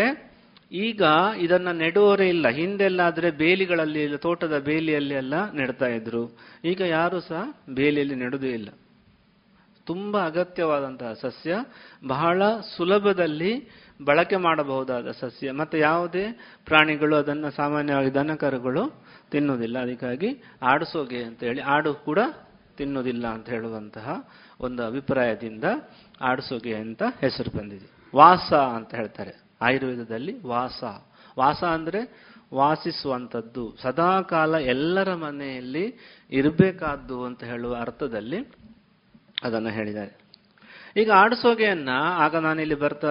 ಸರ್ ಹೇಳಿದ್ರು ಸ್ವಲ್ಪ ಅದನ್ನ ಪ್ರೊಪಗೇಷನ್ ಮೆಥಡ್ಸ್ ಬೆಳೆಸೋದು ಹೇಗೆ ಅದನ್ನೆಲ್ಲ ಸ್ವಲ್ಪ ಹೇಳಿ ಅಂತ ಹೇಳಿ ಹೇಗೆ ಬೆಳೆಸಬಹುದು ಆಡಿಸೋಗೆಯನ್ನ ಗೆಲ್ಲು ಹಾ ಗೆಲ್ಲು ನೆಟ್ರೆ ಬರ್ತದೆ ನೆಟ್ಟರೆ ಬರ್ತದೆ ಆದರೆ ನಮಗೀಗ ಅದನ್ನು ಇಡೀ ಶಾಲೆಗಳಿಗೆಲ್ಲ ಕೊಡಬೇಕು ತುಂಬ ಗಿಡ ನೀವು ಮಾಡ್ತೀರಿ ಒಂದು ನೂರು ಗೆಲ್ಲ ಹಾಕ್ತೀರಿ ಐವತ್ತೇ ಗಿಡ ಬಂದರೆ ನಿಮ್ಮ ಶ್ರಮ ವೇಸ್ಟ್ ಆಯ್ತಲ್ಲ ನಿಮಗೆ ನರ್ಸರಿಯಲ್ಲಿ ಮಾಡೋದಾದ್ರೆ ಅದನ್ನ ಏನು ಮಾಡ್ತಾರೆ ಅಂದ್ರೆ ಹೆಚ್ಚಿನ ಎಲೆಗಳನ್ನ ತೆಗಿಬೇಕು ಕಟ್ ಮಾಡಿ ಒಂದು ಈಗ ಅವ್ರು ಹೇಳಿದ ಹಾಗೆ ಒಂದು ಸಣ್ಣ ಒಂದು ಅರ್ಧ ಅಡಿ ಅಥವಾ ಮುಕ್ಕಾಲು ಅಡಿ ಉದ್ದದ ಒಂದು ಗೆಲ್ಲು ತಂದು ಹೆಚ್ಚಿನ ಎಲೆಗಳನ್ನ ತೆಗಿಬೇಕು ಎಲೆ ತೊಟ್ಟಿರಬೇಕು ಚಿಗುರನ್ನು ಸಹ ಕಟ್ ಮಾಡಬೇಕು ಎಲ್ಲ ಎಲೆಗಳ ತೊಟ್ಟು ಮಾತ್ರ ಬಿಟ್ಟು ಸ್ವಲ್ಪ ಸ್ವಲ್ಪ ಕಟ್ ಮಾ ಉಳಿಸಿ ಹೆಚ್ಚಿನ ಭಾಗವನ್ನು ಮುಕ್ಕಾಲಂಶ ಎಲೆಯನ್ನು ಕಟ್ ಮಾಡಿ ತೊಟ್ಟೆಯಲ್ಲಿ ಹಾಕಿ ಇಡಿ ಯಾಕೆ ಎಲೆಯನ್ನು ಕಟ್ ಮಾಡೋದು ಎಲ್ಲ ಗಿಡಗಳಿಗೂ ಹಾಗೆ ಆಡಿಸೋಕೆ ಅಂತಲ್ಲ ಒಂದು ಗಾಳಿಗೆ ಅಲ್ಲಾಡಿ ಬೀಳಬಾರ್ದು ಇನ್ನು ಬೇರು ಬಿಡೋ ತನಕ ಸುಮ್ಮನೆ ಅದು ಫುಡ್ಡನ್ನೆಲ್ಲ ಎವಾಪೊರೇಟ್ ಮಾಡಿ ಮೇಲೆ ಎಳಿತಾ ಇರ್ತದೆ ಮತ್ತೆ ದ್ಯುತಿ ಸಂಶ್ಲೇಷಣೆ ಹೇಳ್ತಾರಲ್ಲ ಸೂರ್ಯನಿಂದ ಅದು ಎನರ್ಜಿಯನ್ನು ಅದು ಪ್ರೊಸೆಸ್ ಮಾಡ್ತಾ ಇರ್ತದೆ ಅದರಿಂದ ನೀರನ್ನು ಇವಾಪರೇಟ್ ಮಾಡಬಹುದು ಮಾಯಿಶ್ಚರ್ ಕಂಟೆಂಟ್ ಕಮ್ಮಿ ಆಗ್ತದೆ ಗಿಡದಲ್ಲಿ ತೇವಾಂಶ ಕಾಂಡದಲ್ಲಿ ಕಮ್ಮಿ ಆಗುವ ಸಾಧ್ಯತೆ ಇರ್ತದೆ ಅದಕ್ಕಾಗಿ ಯಾವುದೇ ಗಿಡ ನೀವು ದಾಸವಾಳ ಗಿಡ ಗುಲಾಬಿ ಗಿಡ ಯಾವುದು ನೆಡೋದಾದ್ರೂ ಹೆಚ್ಚಿನ ಎಲೆಗಳನ್ನೆಲ್ಲ ಕಟ್ ಮಾಡಿ ತೆಗೀರಿ ಮೊಲಾಜೆ ಮಾಡಬೇಡಿ ಚಿಗುರನ್ನಂತೂ ಕಟ್ಟೇ ಮಾಡಬೇಕು ಕಂಪ್ಲೀಟ್ ಕಟ್ ಮಾಡಿ ತೆಗೆದು ಬಿಟ್ಟು ನಂತರ ನೀವು ಅದನ್ನು ನೆಡುವುದರಿಂದ ಸರ್ವೈವೇಬಿಲಿಟಿ ಹೆಚ್ಚಾಗ್ತದೆ ಅಂದರೆ ಬದುಕುವ ಸಾಧ್ಯತೆ ಹೆಚ್ಚಾಗ್ತದೆ ನೀವು ನೂರು ಗಿಡ ನೆಟ್ಟರೆ ತೊಂಬತ್ತು ಶೇಕಡ ಗಿಡ ಬರ್ತದೆ ಇಲ್ಲ ಇದ್ರೆ ಸಾಮಾನ್ಯವಾಗಿ ಬರೋದು ಅರವತ್ತು ಶೇಕಡ ಮಾತ್ರ ಎಲೆ ಸಮೇತ ನೀವು ನೆಟ್ಟರೆ ಸಾಮಾನ್ಯವಾಗಿ ಗಿಡಗಳು ಬರೋದು ಐವತ್ತರಿಂದ ಅರವತ್ತು ಶೇಕಡ ಮಾತ್ರ ಯಾಕೆ ಇದನ್ನು ನಾನು ಹೆಚ್ಚು ಒತ್ತು ಕೊಟ್ಟು ಹೇಳ್ತೇನೆ ಅಂತ ಹೇಳಿದರೆ ನಾವು ಔಷಧಿ ಗಿಡಗಳನ್ನು ತಯಾರು ಮಾಡ್ತೇವೆ ನಮ್ಮಲ್ಲಿ ಔಷಧಿ ಗಿಡಗಳನ್ನು ನಾವು ತುಂಬ ತಯಾರು ಮಾಡುವ ಕಾರಣ ಈ ವಿಧಾನವನ್ನು ನಾವು ಅನುಸರಿಸ್ತೇವೆ ಯಾವುದೇ ಗಿಡವನ್ನಾದರೂ ಸಹ ನೀವು ಕಾಂಡದಿಂದ ಅಥವಾ ಬೇರೆ ಏನಾದರೂ ಸಣ್ಣ ಚಿಗುರಿನಿಂದ ಮಾಡೋದಾದರೆ ಆ ಥರ ಮಾಡಬೇಕಾಗ್ತದೆ ಇದು ಆಡಿಸೋಕೆ ಏನು ಉಪಯೋಗ ಹೇಳಿದೆ ಕಫದ ಇರುವಂತಹ ಕೆಮ್ಮಿಗೆ ಅದನ್ನು ಸ್ವಲ್ಪ ಬಾಡಿಸಿ ಬಿಟ್ಟು ಬಾಡಿಸೋದು ಯಾಕೆ ಅಂತ ಕೆಲವರು ಯಾರು ಸಹ ಕೇಳಲಿಲ್ಲ ಯಾಕೆ ಬಾಡಿಸಬೇಕು ರಸ ಚೆನ್ನಾಗಿ ಬರಬೇಕಿದ್ರೆ ಬಾಡಿಸಬೇಕು ಈಗ ಮಿಕ್ಸಿಯೆಲ್ಲ ಉಂಟಲ್ಲ ಹಾಗೆ ಹಾಕಿ ತಿರುಗಿಸ್ಬೋದಲ್ಲ ಸ್ವಲ್ಪ ನೀರು ಹಾಕಿ ರಸ ಚೆನ್ನಾಗಿ ಬರೋಲ್ವಾ ಮತ್ತೆ ಹಸಿ ವಾಸನೆ ಬಂದರೆ ಜೇನಲ್ಲಿ ಹಾಕ್ತೇವಲ್ಲ ಅದು ಸಹ ಹೌದು ಇನ್ನೊಂದು ಇಂಪಾರ್ಟೆಂಟ್ ಇದೆ ಅದೇನಂತ ಹೇಳಿದ್ರೆ ಕೆಲವೊಂದು ಸಸ್ಯಗಳನ್ನು ಬಾಡಿಸಿ ತೆಗಿಬೇಕು ರಸ ಅಂತ ಹೇಳಿದರೆ ಕೆಲವೊಂದು ಹಸಿ ಹೇಳಿದ್ದಾರೆ ಯಾಕೆಂದರೆ ಅದರ ಔಷಧೀಯ ಗುಣಗಳಲ್ಲಿ ಬಾಡಿಸುವಾಗ ಸ್ವಲ್ಪ ಪರಿವರ್ತನೆ ಆಗ್ತದೆ ರಾಸಾಯನಿಕ ಪರಿವರ್ತನೆ ಆಗ್ತದೆ ಅದನ್ನು ಸ್ವಲ್ಪ ಬೆಂಕಿಯಲ್ಲಿ ಸ್ವಲ್ಪ ಬಾಡಿಸಿದಾಗೆ ಮಾಡಿ ರಸ ತೆಗೆದ್ರೆ ಅದರಲ್ಲಿ ಇರುವಂತಹ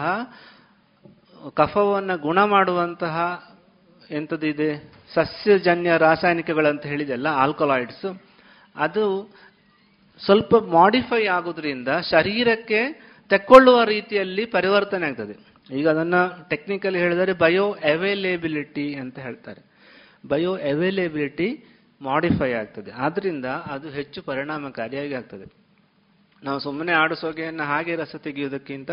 ಸ್ವಲ್ಪ ಬಾಡಿಸಿ ತೆಗೆದ್ರೆ ಹೆಚ್ಚು ಇಫೆಕ್ಟ್ ಇರುತ್ತೆ ಮತ್ತೆ ಉಳಿದೆಲ್ಲ ಹೇಳಿದ ಹಾಗೆ ಕ್ರಿಮಿಗಳು ನಾಶ ಆಗೋದು ಹೌದು ಹಸಿ ವಾಸನೆ ಬರೆದು ಹೋಗ್ತದೆ ಮತ್ತೆ ಅದು ಸ್ವಲ್ಪ ಒಳ್ಳೆ ರುಚಿ ಆಗ್ತದೆ ತಗೊಳ್ಳಿಕ್ಕೆ ಅದೆಲ್ಲ ಖಂಡಿತ ಹೌದು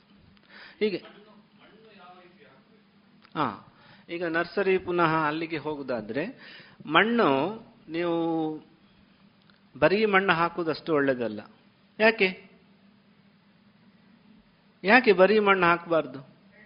ಅದು ಗಟ್ಟಿ ಆಗ್ತದೆ ಒಂದು ಇನ್ನೊಂದು ನೀರು ಮೈನ್ ಆಗಿ ಏನಾಗ್ತದೆ ಅಂದ್ರೆ ಮಣ್ಣಿಗೆ ಸಾಧಾರಣ ಐವತ್ತು ಪರ್ಸೆಂಟ್ ಮರಳು ಹಾಕಿ ಅಥವಾ ಸ್ವಲ್ಪ ಇದು ತರಗೆಲೆ ಅದರ ಪೀಸ್ ಎಲ್ಲ ಒಟ್ಟು ಗೊಬ್ಬರ ಎಲ್ಲ ಒಟ್ಟು ಮಿಕ್ಸ್ ಮಾಡಿ ಒಂದು ಮೂವತ್ತು ಪರ್ಸೆಂಟ್ ಇಂದ ಹೆಚ್ಚು ಮಣ್ಣು ಇರಬಾರ್ದು ನಿಜವಾಗಿ ನೋಡಿದ್ರೆ ಹಾಗೆ ಮಾಡಿದ್ರೆ ಏನಾಗ್ತದೆ ಬರೀ ಹೊಯ್ಗೆಯಲ್ಲಿ ನೆಟ್ಟರು ಸಹ ಗಿಡ ಚಂದ ಬೇರು ಬರ್ತದೆ ಯಾಕೆಂದ್ರೆ ಗಿಡಕ್ಕೆ ಗೊತ್ತಿರೋದಿಲ್ಲ ಇಲ್ಲಿ ಕೆಳಗಡೆ ಇರೋದು ಹೊಯ್ಗೆ ಅಂತ ಗಿಡಕ್ಕೇನು ಗೊತ್ತಿರೋದಿಲ್ಲ ಅದು ಸುಮಾರು ದೊಡ್ಡಾದ ಮೇಲೆ ಗೊತ್ತಾಗೋದು ನನಗೇನು ಕೊಡಲೇ ಇಲ್ಲ ಗೊಬ್ಬರ ಹಾಕಲಿಲ್ಲ ಮಣ್ಣಿಲ್ಲ ಬರೀ ಹೊಯ್ಗೆಯಲ್ಲೇ ಬದುಕಿದ್ದೇನೆ ಅಂತ ಗೊತ್ತಾಗೋದು ಎರಡು ಮೂರು ತಿಂಗಳು ಕಳೆದ ಮೇಲೆ ಜನರು ತಗೊಂಡೋಗಿ ಆದ ಮೇಲೆ ಅವರಿಗೆ ಗೊತ್ತಾಗಬಹುದು ಅಷ್ಟೇ ಅದಕ್ಕಾಗಿ ಏನಾಗ್ತದೆ ಅಂದರೆ ನೀರು ಮಣ್ಣಿನಲ್ಲಿ ನಾವು ನೀರು ಹಾಕಿದರೆ ಅದು ಮೇಲೆ ಬಂದು ಅಲ್ಲಿಂದ ಇವಾಪರೇಟ್ ಆಗಿ ಹೋಗ್ತದೆ ಹೊಯ್ಗೆಯಲ್ಲಿ ಆದರೆ ಹಾಗಲ್ಲ ನೀರನ್ನು ಹಿಡಿದಿಟ್ಟುಕೊಳ್ಳುವ ಗುಣ ಹೆಚ್ಚಿರ್ತದೆ ಹೊಯ್ಗೆಯಲ್ಲಿ ನೀವು ಒಂದು ಬೇಕಾದ್ರೆ ಒಂದು ಪ್ರಯೋಗ ಮಾಡಿ ನೋಡಿ ಒಂದು ಕಪ್ಪಲ್ಲಿ ಹೊಯ್ಗೆ ಇನ್ನೊಂದರಲ್ಲಿ ಮಣ್ಣನ್ನು ಇಟ್ಟು ತೊಟ್ಟೆಯಲ್ಲಿ ಎರಡಲ್ಲಿ ಸಹ ಈಕ್ವಲ್ ಕ್ವಾಂಟಿಟಿ ನೀರು ಹಾಕಿ ನೋಡಿ ಬೇಗ ಒಣಗೋದು ಯಾವುದು ಅಂತ ನೋಡಿ ಬೇಗ ಒಣಗೋದು ಖಾಲಿ ಮಣ್ಣಲ್ಲಿ ಇದ್ದದ್ದೆ ಹಾಗಾಗಿ ನೀವು ನೆಡುವಾಗ ಅದಕ್ಕೆ ಒಂದು ಪಾಟಿಂಗ್ ಮಿಕ್ಸ್ಚರ್ ಅಂತ ಹೇಳುವಂತಹ ಒಂದು ಕಾನ್ಸೆಪ್ಟ್ ಇದೆ ಪಾಟಿಂಗ್ ಮಿಕ್ಸ್ಚರ್ ಪಾಟಿಂಗ್ ಅಂತ ಹೇಳಿದ್ರೆ ಗಿಡ ಮಾಡೋದಕ್ಕೆ ಬೇಕಾದಂತಹ ಒಂದು ಪ್ರಮಾಣ ಅಂತ ಹೇಳಿ ಅದೇನಂದ್ರೆ ಒನ್ ಒನ್ ಇಷ್ಟು ಒನ್ ಇಷ್ಟು ಒನ್ ರೇಷ್ಯೋದಲ್ಲಿ ಒಂದು ಪಾಲು ಮಣ್ಣು ಒಂದು ಪಾಲು ಹೊಯ್ಗೆ ಒಂದು ಪಾಲು ಸಸ್ಯಜನ್ಯ ವಸ್ತುಗಳು ಅದು ಏನು ಎಲೆಗಳೆಲ್ಲ ಎಲೆ ಪೀಸ್ ಇರ್ಬೋದು ಅಥವಾ ಗೊಬ್ಬರ ಇರ್ಬೋದು ಸಗಣಿ ಗೊಬ್ಬರ ಇರ್ಬೋದು ಅಥವಾ ಬೇರೆ ತೆಂಗಿನ ನಾರು ಇರ್ಬೋದು ಅಂತ ವಸ್ತುಗಳನ್ನೆಲ್ಲ ಹಾಕಿ ಕೊಳಿತಾ ಇರುವಂತಹ ವಸ್ತುಗಳನ್ನು ಹಾಕಿ ಮಾಡುವಂಥದ್ದು ಪಾಟಿಂಗ್ ಮಿಕ್ಸ್ಚರ್ ಅಂತ ಈಗೆಲ್ಲ ನಿಮಗೆ ನರ್ಸರಿಗಳಲ್ಲೆಲ್ಲ ಹೋದರೆ ಅಥವಾ ನೀವು ಆನ್ಲೈನ್ ತರಿಸೋದಾದರೆ ಪಾಟಿಂಗ್ ಮಿಕ್ಸ್ಚರ್ ಅಂತ ಕೇಳಿದರೆ ತಂದು ಕೊಡ್ತಾರೆ ಅದು ಬೇಡ ನಮಗೆ ನಾವೇ ಮಾಡ್ಬೋದು ಇದೆಲ್ಲ ಏನು ದೊಡ್ಡ ಟೆಕ್ನಿಕ್ ಏನಿಲ್ಲ ಇದರಲ್ಲಿ ಅಂತೂ ಅಂತಹ ಒಂದು ಕಾಂಬಿನೇಷನ್ ಮಾಡಬೇಕು ತೊಟ್ಟೆಯಲ್ಲಿ ಫುಲ್ಲು ತುಂಬಿಸಿರಬೇಕು ಕೆಲವರು ಅರ್ಧ ತುಂಬಿಸ್ತಾರೆ ಅರ್ಧ ತುಂಬಿಸೋದ್ರಿಂದ ಏನಾಗ್ಬೋದು ಮತ್ತೆ ತುಂಬಿಸುವ ಗಿಡ ಬದುಕಿದ ಮೇಲೆ ತುಂಬಿಸುವ ಅಂತ ಮಾಡ್ತಾರೆ ಮೇಯ್ನ್ ಪ್ರಾಬ್ಲಮ್ ಏನಾಗುತ್ತೆ ಗೊತ್ತುಂಟಾ ತೊಟ್ಟೆ ಹೀಗೆ ಮಡಚಿದಾಗ ಆಗಿ ನೀವು ಪೈಪಲ್ಲಿ ನೀರು ಹಿಡಿದ್ರೆ ನೀರು ಒಳಗೆ ಹೋಗುದೇ ಇಲ್ಲ ಅದು ಯಾಕೆಂದ್ರೆ ಮೇಲಿನ ಪ್ಲಾಸ್ಟಿಕ್ಗೆ ಕವರ್ ಆದಾಗಾಗಿ ಗಿಡಕ್ಕೆ ಸಾಕಷ್ಟು ನೀರು ಸಿಕ್ಕದೆ ಸತ್ತು ಹೋಗ್ತದೆ ಹಾಗಾಗಿ ಮಣ್ಣು ತುಂಬಿಸುವಾಗ ಫುಲ್ ತುಂಬಿಸಬೇಕು ಅದು ತೊಟ್ಟೆಯ ಸೈಡ್ ಮಡಚದಷ್ಟು ನೀವು ನೀರನ್ನು ಅದಕ್ಕೆ ಫಿಲ್ಲಿಂಗ್ ಮಾಡಬೇಕು ಅಲ್ಲ ಮಣ್ಣನ್ನು ಫಿಲ್ ಮಾಡಬೇಕು ಮತ್ತೆ ನೀವು ಗಿಡವನ್ನು ನೆಡಬೇಕು ನೆಡುವಾಗ ಡೈರೆಕ್ಟ್ ಆಗಿ ಕೋಲನ್ನು ಊರುದು ಅಷ್ಟು ಒಳ್ಳೆಯದಲ್ಲ ಯಾಕೆ ಸಿಪ್ಪೆ ಹೋಗ್ತದೆ ಅಷ್ಟೇ ಸಿಂಪಲ್ ಅದರ ಸಿಪ್ಪೆ ಹೋಗಿ ಅದು ಗಿಡಕ್ಕೆ ಡ್ಯಾಮೇಜ್ ಆಗುವ ಸಾಧ್ಯತೆ ಇರ್ತದೆ ಅದರಿಂದ ಕಟ್ಟಿಂಗ್ಸ್ ಅನ್ನ ಮೊದಲು ತಂದು ಕ್ಲೀನ್ ಆಗಿ ಅದರ ಎಕ್ಸ್ಟ್ರಾ ಸ್ಟೆಮ್ ಅನ್ನೆಲ್ಲ ತೆಗೆದು ಎಲೆಗಳನ್ನೆಲ್ಲ ಹೆಚ್ಚಿನೆಲ್ಲ ಕಟ್ ಮಾಡಿ ತೆಗೆದು ಮತ್ತೆ ಅದರ ಶಾರ್ಪ್ ಎಂಡ್ ಮಾಡಬೇಕು ಬುಡವನ್ನು ಟ್ರಯಾಂಗಲ್ ಕರೆಕ್ಟ್ ಕರೆಕ್ಟಾಗಿ ಕಟ್ ಮಾಡಿ ನೆಟ್ಟರೆ ಸ್ವಲ್ಪ ಆಂಗಲ್ ಅಲ್ಲಿ ಇಡಿ ಸಾಧಾರಣ ಸ್ಟ್ರೈಟ್ ಇಡಬಾರ್ದು ಒಂದು ಅರವತ್ತು ಎಪ್ಪತ್ತು ಡಿಗ್ರಿ ಅಲ್ಲಿ ಗಿಡ ಸ್ವಲ್ಪ ಓರೆಯಾಗಿ ಗಿಡವನ್ನು ನೆಟ್ಟಿರಬೇಕು ಅದರಿಂದಾಗಿ ಅದು ಒಳ್ಳೆ ರೀತಿಯಲ್ಲಿ ಸರ್ವೈವ್ ಆಗ್ತದೆ ಮತ್ತೆ ನೀವು ಅದನ್ನು ಸರಿಯಾಗಿ ಅದು ಹಾರ್ಡನಿಂಗ್ ಟೈಮ್ ಅಂತ ಇದೆ ಈ ನರ್ಸರಿಲೆಲ್ಲ ಹೇಗೆಂದ್ರೆ ನನಗೆ ಟಾಪಿಕ್ ಬೇರೆ ಆಗ್ತಾ ಉಂಟು ಬೇಜಾರು ಮಾಡಬೇಡಿ ಹಾರ್ಡನಿಂಗ್ ಟೈಮ್ ಅಂತ ಇದೆ ಹಾರ್ಡನಿಂಗ್ ಅಂತ ಹೇಳಿದ್ರೆ ಬೇರು ಬಂದು ಗಟ್ಟಿಯಾಗುವಂಥದ್ದು ಹಾರ್ಡ್ ಆಗಿದೆ ಇಲ್ಲೋ ಗೊತ್ತಾಗೋದು ಹೇಗೆ ನೀವು ಕಾಂಡದಿಂದ ಹೀಗೆ ಎತ್ತಿದ್ರೆ ತೊಟ್ಟೆ ಸಮೇತ ಬರಬೇಕು ಬೀಳಬಾರ್ದು ಅಥವಾ ಒಂದು ವೇಳೆ ತೊಟ್ಟೆ ಹರಿದ್ರೂ ಸಹ ಫುಲ್ ಬೇರುಗಳು ಕಾಣಬೇಕು ಅದು ಹಾರ್ಡನಿಂಗ್ ಟೈಮ್ ಅಂತ ಸಾಮಾನ್ಯವಾಗಿ ಕಟ್ಟಿಂಗ್ಸ್ ಅಲ್ಲಿ ಮಾಡಿದ್ರೆ ಒಂದು ಮೂರು ತಿಂಗಳಾದರೂ ಸಹ ನೀವು ಸರಿಯಾಗಿಡಬೇಕು ನಂತರವೇ ನೀವು ಅದನ್ನು ಜನರಿಗೆ ಕೊಡುವಂತ ಇದು ಮಾಡಬೇಕು ಇಲ್ಲದಿದ್ದರೆ ಏನಾಗುತ್ತೆ ಅವರು ತಗೊಂಡೋಗಿ ನೆಟ್ಟದ್ದು ಹೆಚ್ಚಿಂದೆಲ್ಲ ಸತ್ತೋಗ್ತದೆ ಕೆಲವೊಮ್ಮೆ ನಮಗೆ ಸಿಗ್ತದಲ್ಲ ಬೇರೆ ಬೇರೆ ಡಿಪಾರ್ಟ್ಮೆಂಟಿನಿಂದ ಎಲ್ಲ ಗಿಡ ಸಿಗ್ತದೆ ಅದರಲ್ಲಿ ಅದು ಹಾರ್ಡನಿಂಗ್ ಆಗಿರುವುದಿಲ್ಲ ತಂದು ಮನೆಯಲ್ಲಿ ಇಟ್ಟು ಒಂದು ತಿಂಗಳು ಕಳೆಯುವಾಗ ಹೆಚ್ಚಿಂದೆಲ್ಲ ಹೋಗ್ತದೆ ನಾನೇ ನೋಡಿದ್ದೇನೆ ಕಾಳುಮೆಣಸು ಮತ್ತು ಬೇರೆ ಕೆಲವು ಗಿಡಗಳೆಲ್ಲ ತಂದದ್ದು ಸತ್ತೇ ಹೋಗ್ತದೆ ಯಾಕೆಂದರೆ ಅದು ಸಾಕಷ್ಟು ಹಾರ್ಡನಿಂಗ್ ಆಗಿರೋದಿಲ್ಲ ಹಾರ್ಡನಿಂಗ್ ಆಗಬೇಕಿದ್ರೆ ಆಗಾಗ ಸಾಧಾರಣ ಒಂದು ತಿಂಗಳಲ್ಲಿ ಒಮ್ಮೆ ಆದರೂ ಸಹ ಸ್ವಲ್ಪ ಸಗಣಿ ಗೊಬ್ಬರವನ್ನು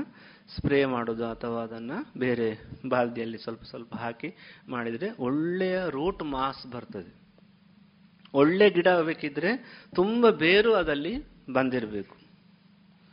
ನೀವು ಯಾವುದೇ ಗಿಡ ಒಂದು ಗುಲಾಬಿ ಗಿಡ ಸಹ ಪರ್ಚೇಸ್ ಮಾಡುವಾಗ ಹೋಗುವಾಗ ನೋಡ್ಬೇಕೇನಂದ್ರೆ ಮೇಲೆ ಹೇಗಿದೆ ಎಷ್ಟು ಚಂದ ಬಂದಿದೆ ಅಂತ ನೋಡೋದು ಮಾತ್ರ ಅಲ್ಲ ಗಿಡವನ್ನು ಎತ್ತಿದಾಗ ಅದು ಗಟ್ಟಿರಬೇಕು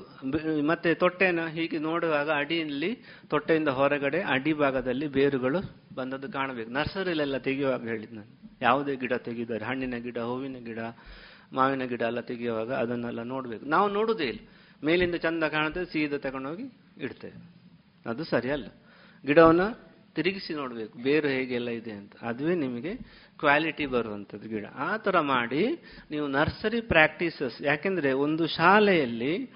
ನನ್ನ ಅಭಿಪ್ರಾಯ ಏನಂದರೆ ಶಾಲೆಯಲ್ಲಿ ಅಲ್ಲಿಯದ್ದೇ ಆದಂತಹ ಒಂದು ಸಣ್ಣ ಒಂದು ಮೂಲಿಕಾವನ ಇರಬೇಕು ಆ ವನದಲ್ಲಿ ಒಂದು ಕನಿಷ್ಠ ಒಂದು ಇಪ್ಪತ್ತೈದು ಜಾತಿಯ ಸಸ್ಯಗಳು ಇರಬೇಕು ಯಾವುದೆಲ್ಲ ಸಸ್ಯ ಹಾಕ್ಲಿಕ್ಕೆ ಇಷ್ಟಪಡ್ತೀರಿ ನೀವು ಅದನ್ನು ಉಪಯೋಗ ಮಾಡಲಿಕ್ಕೆ ಆಗ್ತದೆ ಅದರಲ್ಲಿ ನೀವು ಅಮೃತ ಬಳ್ಳಿ ಹಾಕಬೇಕು ತುಳಸಿ ಹೇಗೂ ಇದೆ ದೊಡ್ಡ ಪತ್ರೆ ಅರಸಿನ ಶುಂಠಿ ಆಡಸೋಗೆ ಕಿರಾತ ಕಡ್ಡಿ ಮತ್ತೆ ಸಾಂಬ್ರಾಣಿ ಸೊಪ್ಪು ಹಿಪ್ಪಲಿ ಎಕ್ಕೆ ಮಜ್ಜಿಗೆ ಹುಲ್ಲು ಪುದೀನ ಇದನ್ನೆಲ್ಲ ಮಜ್ಜಿಗೆ ಹುಲ್ಲು ಲಾಮಂಚ ಇದೆಲ್ಲ ಇಡಬೇಕು ಒಂದು ಇಪ್ಪತ್ತೈದು ಗಿಡಗಳು ಸುಲಭ ಈಗ ನೀವು ಇಲ್ಲಿ ತಂದದ್ದಲ್ಲೇ ಇದೆ ಹೆಚ್ಚಿನೆಲ್ಲ ಅದನ್ನು ಇಡಬೇಕು ಈಗ ಗಿಡಗಳ ಆಧಾರದಲ್ಲಿ ನಾವು ಟ್ರೀಟ್ಮೆಂಟ್ ಅನ್ನ ನೋಡಿದ್ರೆ ಇನ್ನೂ ಸ್ವಲ್ಪ ಸುಲಭ ಆಗ್ತದೆ ಈಗ ನಾವು ರೋಗದ ಆಧಾರದಲ್ಲಿ ಮನೆ ಮದ್ದು ಹೇಗೆ ಅಂತ ಹೇಳುವಂಥದ್ದು ಈಗ ಈಗ ಕೆಮ್ಮು ಅಂತ ಹೇಳಿ ಹೊರಟೆವು ಒಣ ಕೆಮ್ಮಿಗೆ ಏನು ಮಾಡ್ಬೋದು ಅಂತ ಕೇಳಿದ್ರೆ ಏನು ಮಾಡ್ಬೋದು ಒಣ ಕೆಮ್ಮಿಗೆ ಒಣ ಕೆಮ್ಮಿಗೆ ಖಾರದ್ದನ್ನು ಯಾವುದು ಸಹ ಕೊಡಬಾರ್ದು ಅದರ ಬದಲಿಗೆ ಸ್ವಲ್ಪ ತಂಪಾಗುವಂಥದ್ದು ಸೂದನಿಂಗ್ ಉದಾಹರಣೆಗೆ ಸ್ವಲ್ಪ ಸಕ್ಕರೆಯನ್ನು ಮತ್ತೆ ಸ್ವಲ್ಪ ಜೀರಿಗೆಯನ್ನು ಪೌಡ್ರ್ ಮಾಡಿ ಅದನ್ನು ಒಂದು ಸಣ್ಣ ಕಂಟೈನರಲ್ಲಿ ಹಾಕಿಡಿ ಆಗಾಗ ಅದನ್ನು ತೆಕ್ಕೊಳ್ಳೋದ್ರಿಂದ ಕೆಮ್ಮು ನಿವಾರಣೆ ಆಗ್ತದೆ ಯಾಕೆಂದರೆ ಒಣಕೆಮ್ಮು ಸಾಮಾನ್ಯವಾಗಿ ಬರೋದು ಗಂಟಲಿನ ಸಮಸ್ಯೆಗಳಲ್ಲಿ ಸಾಮಾನ್ಯವಾಗಿ ಕೆಮ್ಮು ಬರ್ತದೆ ಅದು ಲಂಗ್ಸಿನಲ್ಲಿ ಏನೂ ಸಮಸ್ಯೆ ಇರುವುದಿಲ್ಲ ಆಗ ಆಗಾಗ ಅದನ್ನು ಸ್ವಲ್ಪ ತೆಕ್ಕೊಳ್ತಾ ಇರೋ ಇದು ಜೀರಿಗೆ ಮತ್ತು ಇದು ಇರ್ಬೋದು ಸಕ್ಕರೆ ಅಥವಾ ಕಾ ಇದು ಏಲಕ್ಕಿ ಮತ್ತು ಸಕ್ಕರೆ ಜೀರಿಗೆ ಮತ್ತು ಬೆಲ್ಲ ಕೊತ್ತಂಬರಿ ಜೀರಿಗೆ ಪ್ಲಸ್ ಸಕ್ಕರೆ ಈ ಥರದ ಕಾಂಬಿನೇಷನ್ ಅಂದರೆ ಆಗ ನಿಮಗೆ ಕಿಚನ್ ಹರ್ಬ್ಸ್ ಮನೆಯ ಒಳಗಡೆ ಇರುವಂತಹ ಗಿಡಮೂಲಿಕೆಗಳನ್ನು ಅಡಿಗೆಗೆ ಉಪಯೋಗಿಸುವಂತಹ ಮೈನ್ಲಿ ಜೀರಿಗೆ ಮತ್ತು ಕೊತ್ತಂಬರಿಯನ್ನು ಉಪಯೋಗಿಸೋದ್ರಿಂದ ಕೆಮ್ಮು ನಿವಾರಣೆ ಆಗ್ತದೆ ಇನ್ನು ಸ್ವಲ್ಪ ನಾವು ಗಿಡಗಳ ಆಧಾರದಲ್ಲಿ ಹೋಗುವುದಾದರೆ ಒಂದು ಕೆಮ್ಮಿನದು ಸ್ವಲ್ಪ ಹೇಳಿದೆ ಅಮೃತ ಬಳ್ಳಿಯನ್ನು ಹೇಗೆ ಉಪಯೋಗಿಸ್ಬೋದು ಹೇಗೆ ಬೆಳೆಸ್ಬೋದು ಮತ್ತು ಹೇಗೆ ಉಪಯೋಗಿಸ್ಬೋದು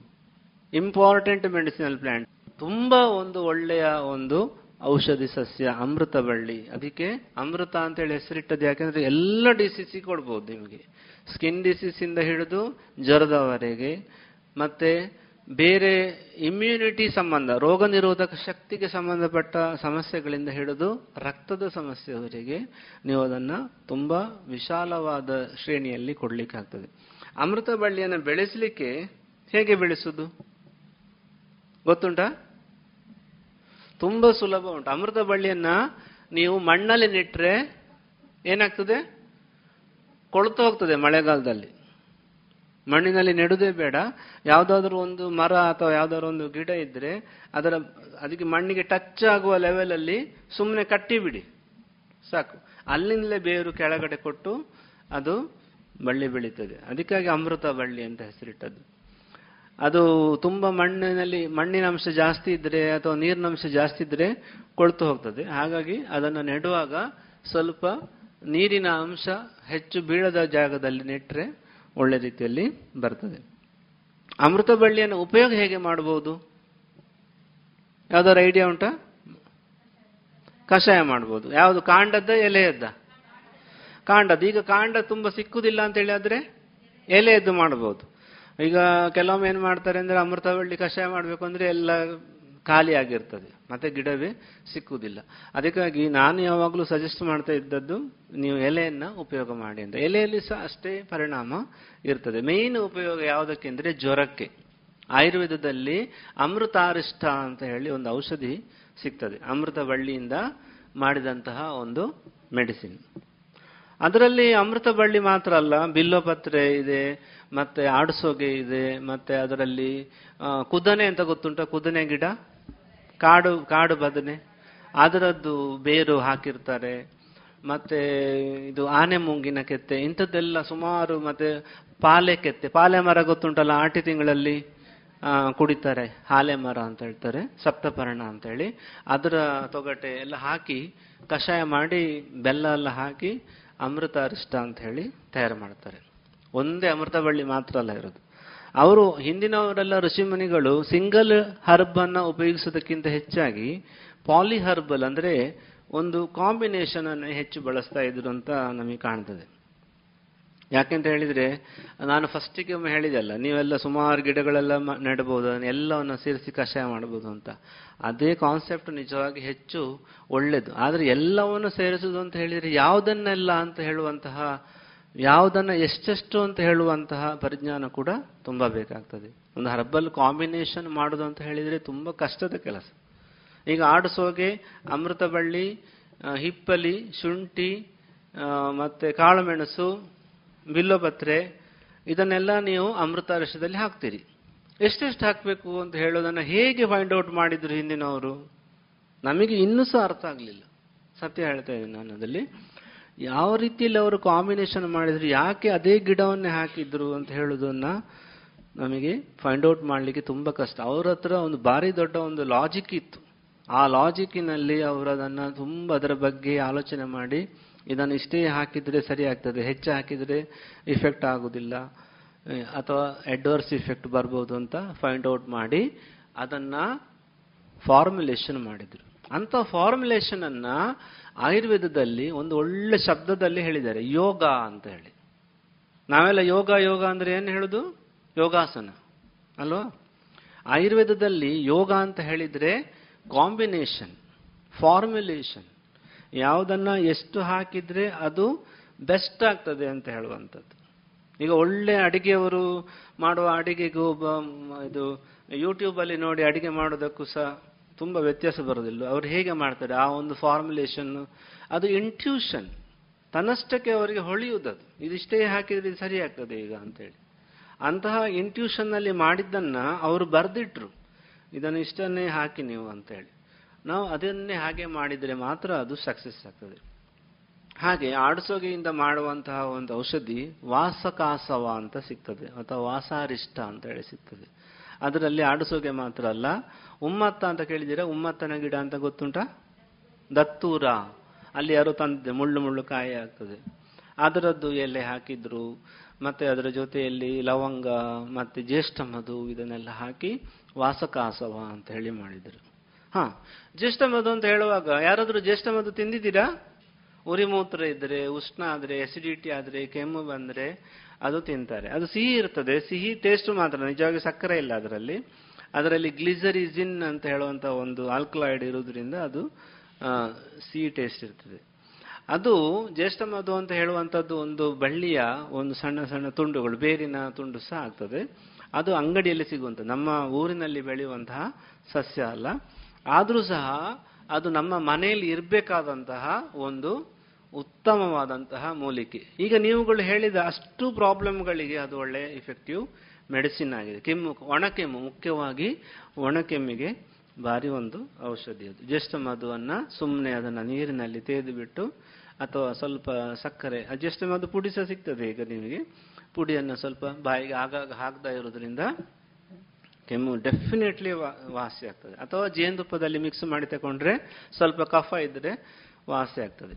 ಹಾಗೆ ಈಗ ಆಯುರ್ವೇದದಲ್ಲಿ ಆಗಾಗ ನಾನು ಜೇನುತುಪ್ಪ ಬೆಲ್ಲ ಸಕ್ಕರೆ ಅಂತೆಲ್ಲ ಹೇಳ್ತಿದ್ದೆಲ್ಲ ಯಾಕೆ ಏನೋ ಸ್ವಲ್ಪ ಡಿಫರೆನ್ಸ್ ಅಲ್ಲ ಎಲ್ಲದಕ್ಕೂ ಜೇನೆ ಹಾಕ್ಬೋದು ಅಥವಾ ಎಲ್ಲದಕ್ಕೂ ಸಕ್ಕರೆ ಹಾಕ್ಬೋದಾ ಕೇಳಿದ್ರೆ ಆಗುದಿಲ್ಲ ಯಾಕೆಂದ್ರೆ ಜೇನು ಸಹ ಸಿಹಿ ಇದೆ ಬೆಲ್ಲ ಸಹ ಸಿಹಿ ಇದೆ ಸಕ್ಕರೆ ಸಹ ಸಿಹಿ ಇದೆ ಆದರೆ ಅದನ್ನು ಉಪಯೋಗಿಸುವ ಸ್ಥಳ ಮಾತ್ರ ಬೇರೆ ಬೇರೆ ಈಗ ಸಕ್ಕರೆ ಮತ್ತು ಬೆಲ್ಲವನ್ನು ಹೆಚ್ಚು ನೀವು ಉಪಯೋಗ ಮಾಡಿದರೆ ಕಫ ಹೆಚ್ಚಾಗ್ತದೆ ಅದರ ಬದಲು ಜೇನನ್ನು ಉಪಯೋಗ ಮಾಡಿದರೆ ಕಫ ಕಮ್ಮಿ ಆಗ್ತದೆ ಎಲ್ಲಿ ಕಫದ ಅಂಶ ಜಾಸ್ತಿ ಇದೆಯೋ ಆಗ ಜೇನನ್ನು ಹಾಕಲಿಕ್ಕೆ ಸಜೆಸ್ಟ್ ಮಾಡ್ತದೆ ಆಯುರ್ವೇದ ಒಣ ಕೆಮ್ಮು ಜಾಸ್ತಿ ಉಷ್ಣ ಜಾಸ್ತಿ ಇದ್ರೆ ಅದರ ಜೇನನ್ನು ತಕೊಳ್ಬೇಡಿ ಅಂತೇಳಿ ಆಯುರ್ವೇದ ಹೇಳಿ ಅದರ ಬದಲಿಗೆ ಸಕ್ಕರೆ ಹಾಕ್ಬೋದು ಅಥವಾ ಬೆಲ್ಲವನ್ನು ಯೂಸ್ ಮಾಡಲಿಕ್ಕೆ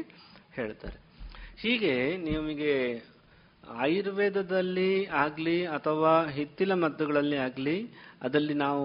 ಯಾವಾಗ ಉಪಯೋಗಿಸಬೇಕು ಯಾವುದನ್ನು ಉಪಯೋಗಿಸಬೇಕು ಅಂತ ಹೇಳುವಂಥ ಒಂದು ಜುಡಿಷಿಯಲ್ ಇದು ಬೇಕು ಆದರೂ ಸಹ ಸರಳವಾಗಿ ಹೇಳೋದಾದರೆ ನಾವು ಈಗ ಫಸ್ಟಿಗೆ ಮಾತಾಡಿದ ಹಾಗೆ ಕೆಮ್ಮು ಶೀತ ನೆಗಡಿ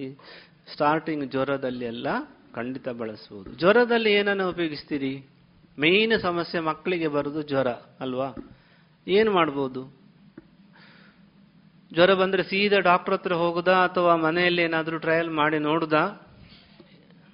ಎಷ್ಟು ಸಾರಿ ಟ್ರಯಲ್ ಮಾಡ್ಬೋದು ಮೂರು ಸಾರಿ ಮಾತ್ರ ನೆನಪಿಡಿ ಮೂರು ಸಾರಿಗಿಂತ ಹೆಚ್ಚು ಯಾವುದೇ ಮನೆ ಮದ್ದನ್ನು ಟ್ರೈ ಮಾಡಲಿಕ್ಕೆ ಹೋಗೋದು ಬೇಡ ಯಾಕೆಂದರೆ ಮತ್ತೆ ಅದು ಹೆಚ್ಚಾದರೆ ಅಲ್ವಾ ಜ್ವರ ಇದೆ ನೀವು ಜ್ವರಕ್ಕೆ ಮನೆಯಲ್ಲೇ ಮದ್ದು ಮಾಡ್ತಾ ಇದ್ರಿ ಯಾವುದೇ ಇದು ತಕ್ಕೊಳ್ಳಿಲ್ಲ ಮೂರು ಸಾರಿ ಅಂದರೆ ಮೂರು ಬೆಳಿಗ್ಗೆ ಆಯಿತು ರಾತ್ರಿ ಆಯಿತು ನಾಳೆ ಬೆಳಿಗ್ಗೆ ಸಹ ಕುಡ್ದಾಯಿತು ಜ್ವರ ಕಮ್ಮಿ ಆಗಲಿಲ್ಲ ಅಂದರೆ ನೀವು ಮತ್ತೆ ಬೇರೆ ಮೆಡಿಸಿನ್ ಟೆಸ್ಟ್ ಮಾಡಬೇಕಾಗ್ತದೆ ಆದರೂ ಸಹ ಜ್ವರದಂತಹ ಸಮಸ್ಯೆ ಬಂದರೂ ಸಹ ಮನೆ ಮದ್ದು ಮಾಡ್ಬೋದು ಏನನ್ನ ಮಾಡ್ಬೋದು ಬೆಸ್ಟ್ ಪ್ಲ್ಯಾಂಟ್ ಯಾವುದಂದ್ರೆ ಜ್ವರಕ್ಕೆ ಅಮೃತ ಬಳ್ಳಿ ಜ್ವರವನ್ನ ನಿವಾರಣೆ ಮಾಡಲಿಕ್ಕೆ ಅಮೃತ ಬಳ್ಳಿಯನ್ನ ಜೊತೆಯಲ್ಲಿ ಸ್ವಲ್ಪ ಶುಂಠಿ ಸ್ವಲ್ಪ ಅರಸಿನ ಮತ್ತೆ ಸ್ವಲ್ಪ ಕಿರಾತ ಕಡ್ಡಿ ಇದ್ದರೆ ಇಲ್ಲದ್ರೆ ತುಳಸಿ ಹಾಕಿ ಒಂದು ರಸ ತೆಗಿಬಹುದು ಅಥವಾ ಕಷಾಯ ಮಾಡ್ಬೋದು ಕಷಾಯ ಮಾಡಿ ಸ್ವಲ್ಪ ಬೆಲ್ಲ ಹಾಕಿ ಕೊಟ್ಟರೆ ಅಥವಾ ಹಾಗೆ ಸಹ ಕುಡಿದ್ರೆ ಖಂಡಿತ ವಾಸಿ ಆಗ್ತದೆ ಹರ್ಬಲ್ ಟೀ ಅಂತ ಹೇಳ್ತಾರೆ ಈ ಥರ ಮಾಡೋದನ್ನು ಹರ್ಬಲ್ ಟೀಗಳು ಅದಕ್ಕೆ ಸ್ವಲ್ಪ ಕೊತ್ತಂಬರಿ ಸಹ ಸೇರಿಸ್ಬೋದು ಮತ್ತೆ ಸ್ವಲ್ಪ ಜೀರಿಗೆ ಬೇಕಿದ್ರೆ ಸೇರಿಸ್ಬೋದು ಉಷ್ಣ ಹೆಚ್ಚಾಗದ ಹಾಗೆ ಕಾಳುಮೆಣಸನ್ನು ಆದಷ್ಟು ಹಾಕದೇ ಇರುವಂಥದ್ದು ಒಳ್ಳೆಯದು ಜ್ವರ ಬರುವಾಗ ಸುರುವಿ ಸುರುವಿಗೆ ಹಾಗೆ ಅಮೃತ ಬಳ್ಳಿಯನ್ನು ಖಂಡಿತವಾಗಿ ಸಹ ಜ್ವರದ ಚಿಕಿತ್ಸೆಯಲ್ಲಿ ಮನೆ ಮದ್ದಲ್ಲಿ ಬಳಸ್ಬೋದು ಅಂದರೆ ಮೇಯ್ನ್ ಎರಡು ಇಶ್ಯೂಸ್ ಯಾವುದೆಲ್ಲ ಅಂದರೆ ಒಂದು ಜ್ವರ ಮತ್ತೊಂದು ಕೆಮ್ಮು ಬರುವಂಥದ್ದನ್ನು ನಾವು ಮ್ಯಾನೇಜ್ ಮಾಡ್ಬೋದು ಇನ್ನು ಮೂರನೇದು ಎಸಿಡಿಟಿಗೆ ಸಂಬಂಧಪಟ್ಟಂತಹ ಸಮಸ್ಯೆಗಳಿದ್ರೆ ಏನು ಮಾಡ್ಬೋದು ಏನು ಮಾಡ್ಬೋದು ಈಗೆಲ್ಲ ನಮಗೆ ಎಸಿಡಿಟಿ ಇರ್ತದೆ ಎಸಿಡಿಟಿ ಅಂದ್ರೆ ಆಗುದು ಈಗ ಸುಮ್ಮನೆ ನಾವು ಎಸಿಡಿಟಿ ಅಂತ ಹೇಳ್ತಾ ಇರ್ತೇವಲ್ಲ ಇದುವರೆಗೆ ಸಾಮಾನ್ಯ ಕಾಯಿಲೆಗಳನ್ನು ನಿಯಂತ್ರಿಸುವಲ್ಲಿ ನಮ್ಮ ಹಿತ್ತಲಲ್ಲೇ ಸಿಗುವಂತಹ ಔಷಧೀಯ ಸಸ್ಯಗಳ ಕುರಿತು ಶ್ರೀಯುತ ಜಡ್ಡು ಗಣಪತಿ ಭಟ್ ಅವರಿಂದ ಸಂವಾದ ಮಾಹಿತಿಗಳನ್ನು ಕೇಳಿದಿರಿ ಇನ್ನು ಮುಂದುವರಿದ ಸಂವಾದ ಮಾಹಿತಿಯ ಭಾಗ ಮುಂದಿನ ಶನಿವಾರದ ಸಂಚಿಕೆಯಲ್ಲಿ ಕೇಳೋಣ ಟಿಕ್ ಟಿಕ್ ಗೆಳೆಯನ ಸದ್ದೀಗ ಭೂಮಿ ಟೈಮ್ಸ್ನಲ್ಲಿ ಬ್ರ್ಯಾಂಡೆಡ್ ಬ್ರಾಂಡೆಡ್ ವಾಚ್ ಹಾಗೂ ಗಡಿಯಾರಗಳಿಗೆ ಹಿಂದೆ ಈಗಲೇ ಭೇಟಿ ನೀಡಿ ಜಿಎಲ್ ಒನ್ ಮಾಲ್ನ ಭೂಮಿ ಟೈಮ್ಸ್ಗೆ ಇದೀಗ ಕೇಳಿ ಧ್ವನಿ ಮುದ್ರಿತ ಭಾವಗೀತೆ ಸಾಹಿತ್ಯ ಕೆಎಸ್ ನರಸಿಂಹಸ್ವಾಮಿ ಸಂಗೀತ ಡಾಕ್ಟರ್ ಸಿ ಅಶ್ವಥ್ ಗಾಯನ ಡಾಕ್ಟರ್ ಸಿ ಅಶ್ವಥ್ ಮತ್ತು ರತ್ನಮಾಲ ಪ್ರಕಾಶ್ ಹಾಡು ಹೂ ಬಳ್ಳಿಗೆ ದೀಪ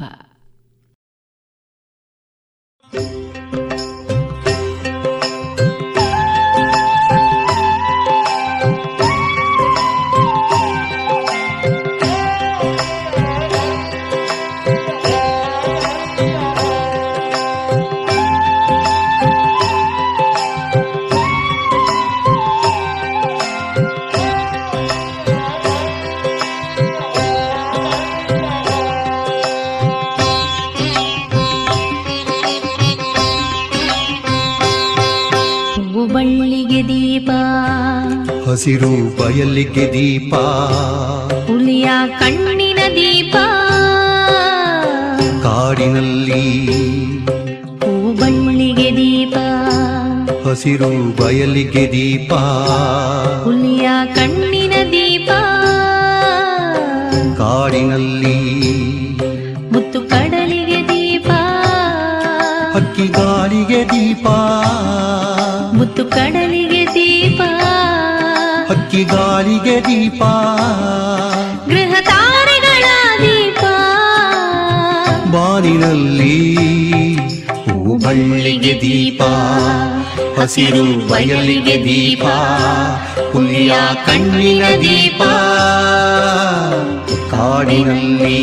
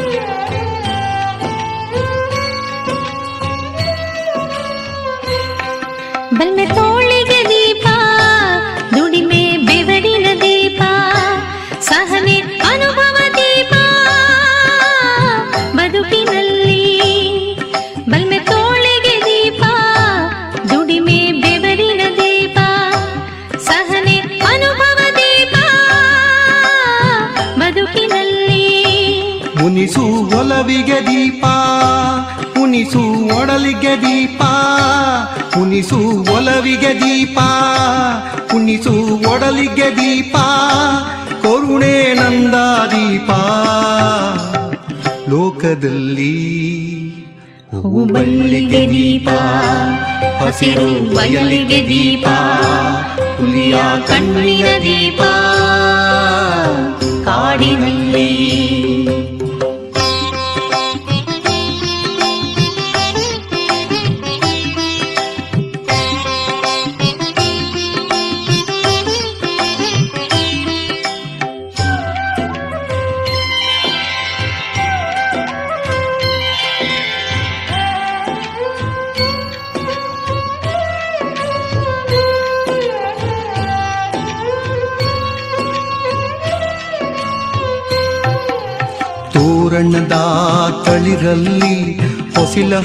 ಕ್ಷಣಗಳಲ್ಲಿ ಬಾಣ ಬಿರುಸುಗಳಲ್ಲಿ ನಲಿವು ಮೂಡಿ ತೋರಣದ ತಳಿರಲ್ಲಿ ಹೊಸಿಲ ಹಣತೆಗಳಲ್ಲಿ ಬಾಣ ಬಿರುಸುಗಳಲ್ಲಿ ನಲಿವು ಮೂಡಿ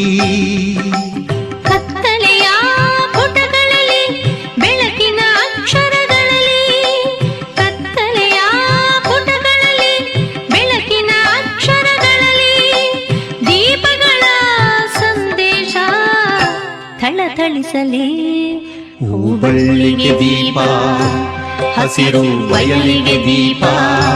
ಹುಲಿಯ ಕಣ್ಣಿನ ದೀಪ ಕಾಡಿನಲ್ಲಿ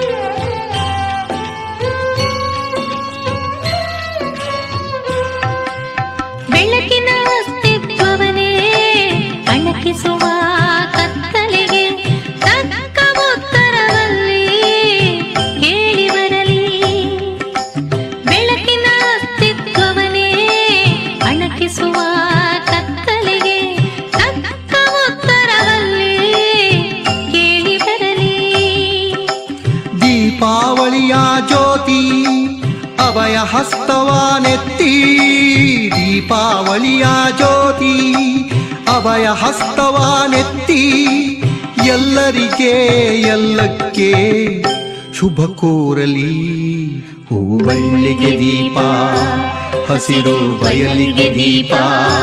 ಹುಲಿಯ ಕಣ್ಣಿನ ದೀಪ ಕಾಡಿನಲ್ಲಿ ಆಹಾ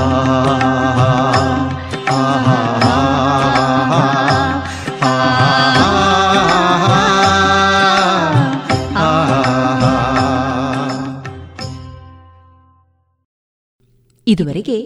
ಕೆಎಸ್ ನರಸಿಂಹಸ್ವಾಮಿ ಅವರ ಸಾಹಿತ್ಯದ ಹೂವು ಬಳ್ಳಿಗೆ ದೀಪ ಈ ಭಾವಗೀತೆಯನ್ನ ಕೇಳಿದಿರಿ ಅಕ್ಕ ಏನ್ ಸಖತ್ತಾಗಿದೆ ಕಣೆ ಇದು ಹೌದಾ ಏನದು ನೋಡೋಣ ಆನ್ಲೈನ್ ಅಲ್ಲಿ ನೋಡು ಎಷ್ಟು ಚೀಪ್ ಆಗಿ ಬೆಸ್ಟ್ ಆಗಿದೆ ಹೌದು ಹೌದು ಎಲ್ಲಾ ಬೆಸ್ಟೇ ಆಗಿರುತ್ತೆ ಯಾವ ಆನ್ಲೈನ್ ಬೇಡ ಏನ್ ಬೇಡ ಇನ್ಮೇಲೆ ಎಲ್ಲಾನು ಡೈರೆಕ್ಟ್ ಶಾಪಿಂಗ್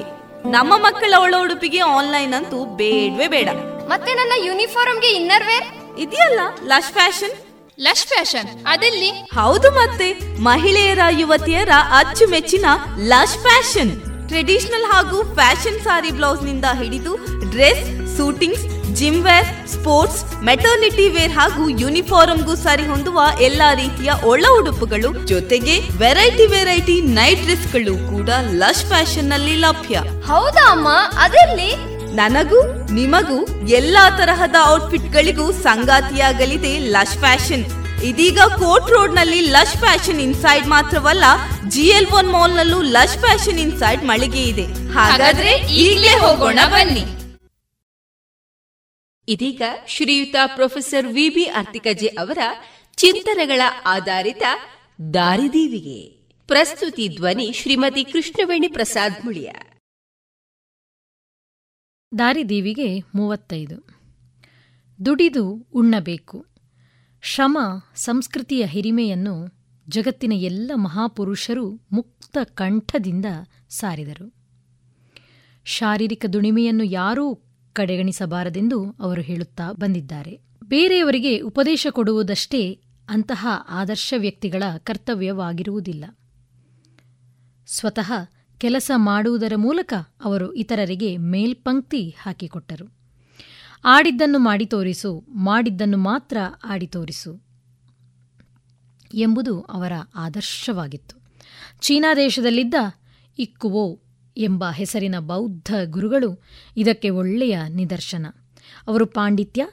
ಪ್ರಾಮಾಣಿಕತೆ ಶ್ರದ್ಧೆ ಮತ್ತು ಜ್ಞಾನದಾನಗಳಿಗೆ ಪ್ರಸಿದ್ಧರಾದುದರಿಂದ ಪ್ರಸಿದ್ಧರಾದುದರಿಂದ ಅವರ ಮಠಕ್ಕೆ ಹಲವಾರು ಮಂದಿ ಶಿಷ್ಯರು ಬಂದು ಸೇರಿಕೊಂಡಿದ್ದರು ಮಠದ ಸುತ್ತಲೂ ತರಕಾರಿ ಮತ್ತು ಹೂವು ಹಣ್ಣುಗಳು ಬೆಳೆಯುವ ಒಂದು ವಿಶಾಲವಾದ ತೋಟವಿತ್ತು ಪ್ರತಿ ದಿವಸವೂ ಗುರುಗಳು ತಮ್ಮ ಶಿಷ್ಯರೊಂದಿಗೆ ಹಾರೆ ಗುದ್ದಲಿ ಹಿಡಿದುಕೊಂಡು ತೋಟಕ್ಕೆ ಹೋಗುತ್ತಿದ್ದರು ಸುಮ್ಮನೆ ನಿಂತುಕೊಂಡು ನೋಡದೆ ಸ್ವತಃ ಕೆಲಸ ಮಾಡುತ್ತಿದ್ದರು ಹೀಗಿದ್ದಾಗ ಇಕ್ಕವೋಗೆ ವಯಸ್ಸಾಯಿತು ಇನ್ನು ಮುಂದೆ ನೀವು ಶ್ರಮದ ಕೆಲಸ ಮಾಡಬೇಡಿ ಅದರ ಜವಾಬ್ದಾರಿಯನ್ನು ನಾವು ನೋಡಿಕೊಳ್ಳುತ್ತೇವೆ ನೀವು ಸೂಕ್ತ ಮಾರ್ಗದರ್ಶನ ಕೊಟ್ಟರೆ ಸಾಕು ನಿಮಗೀಗ ವಿಶ್ರಾಂತಿ ಅಗತ್ಯ ಎಂದು ಶಿಷ್ಯರು ಪರಿಪರಿಯಾಗಿ ಹೇಳಿದರೂ ಅವರು ಕೇಳಲಿಲ್ಲ ಹೇಗಾದರೂ ಸರಿಯೇ ಗುರುಗಳು ದುಡಿಮೆಗೆ ಇಳಿಯದಂತೆ ತಡೆಯಬೇಕು ಅಂದುಕೊಂಡ ಶಿಷ್ಯರು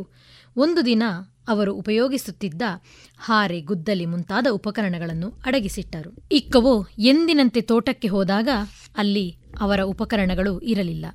ಯಾರನ್ನು ವಿಚಾರಿಸಿದರೂ ಸರಿಯಾದ ಉತ್ತರ ಬಾರದಿದ್ದಾಗ ಅವರು ಸುಮ್ಮನಾದರು ಆದರೆ ಪ್ರತಿಭಟನಾರ್ಥವಾಗಿ ಗುರುಗಳು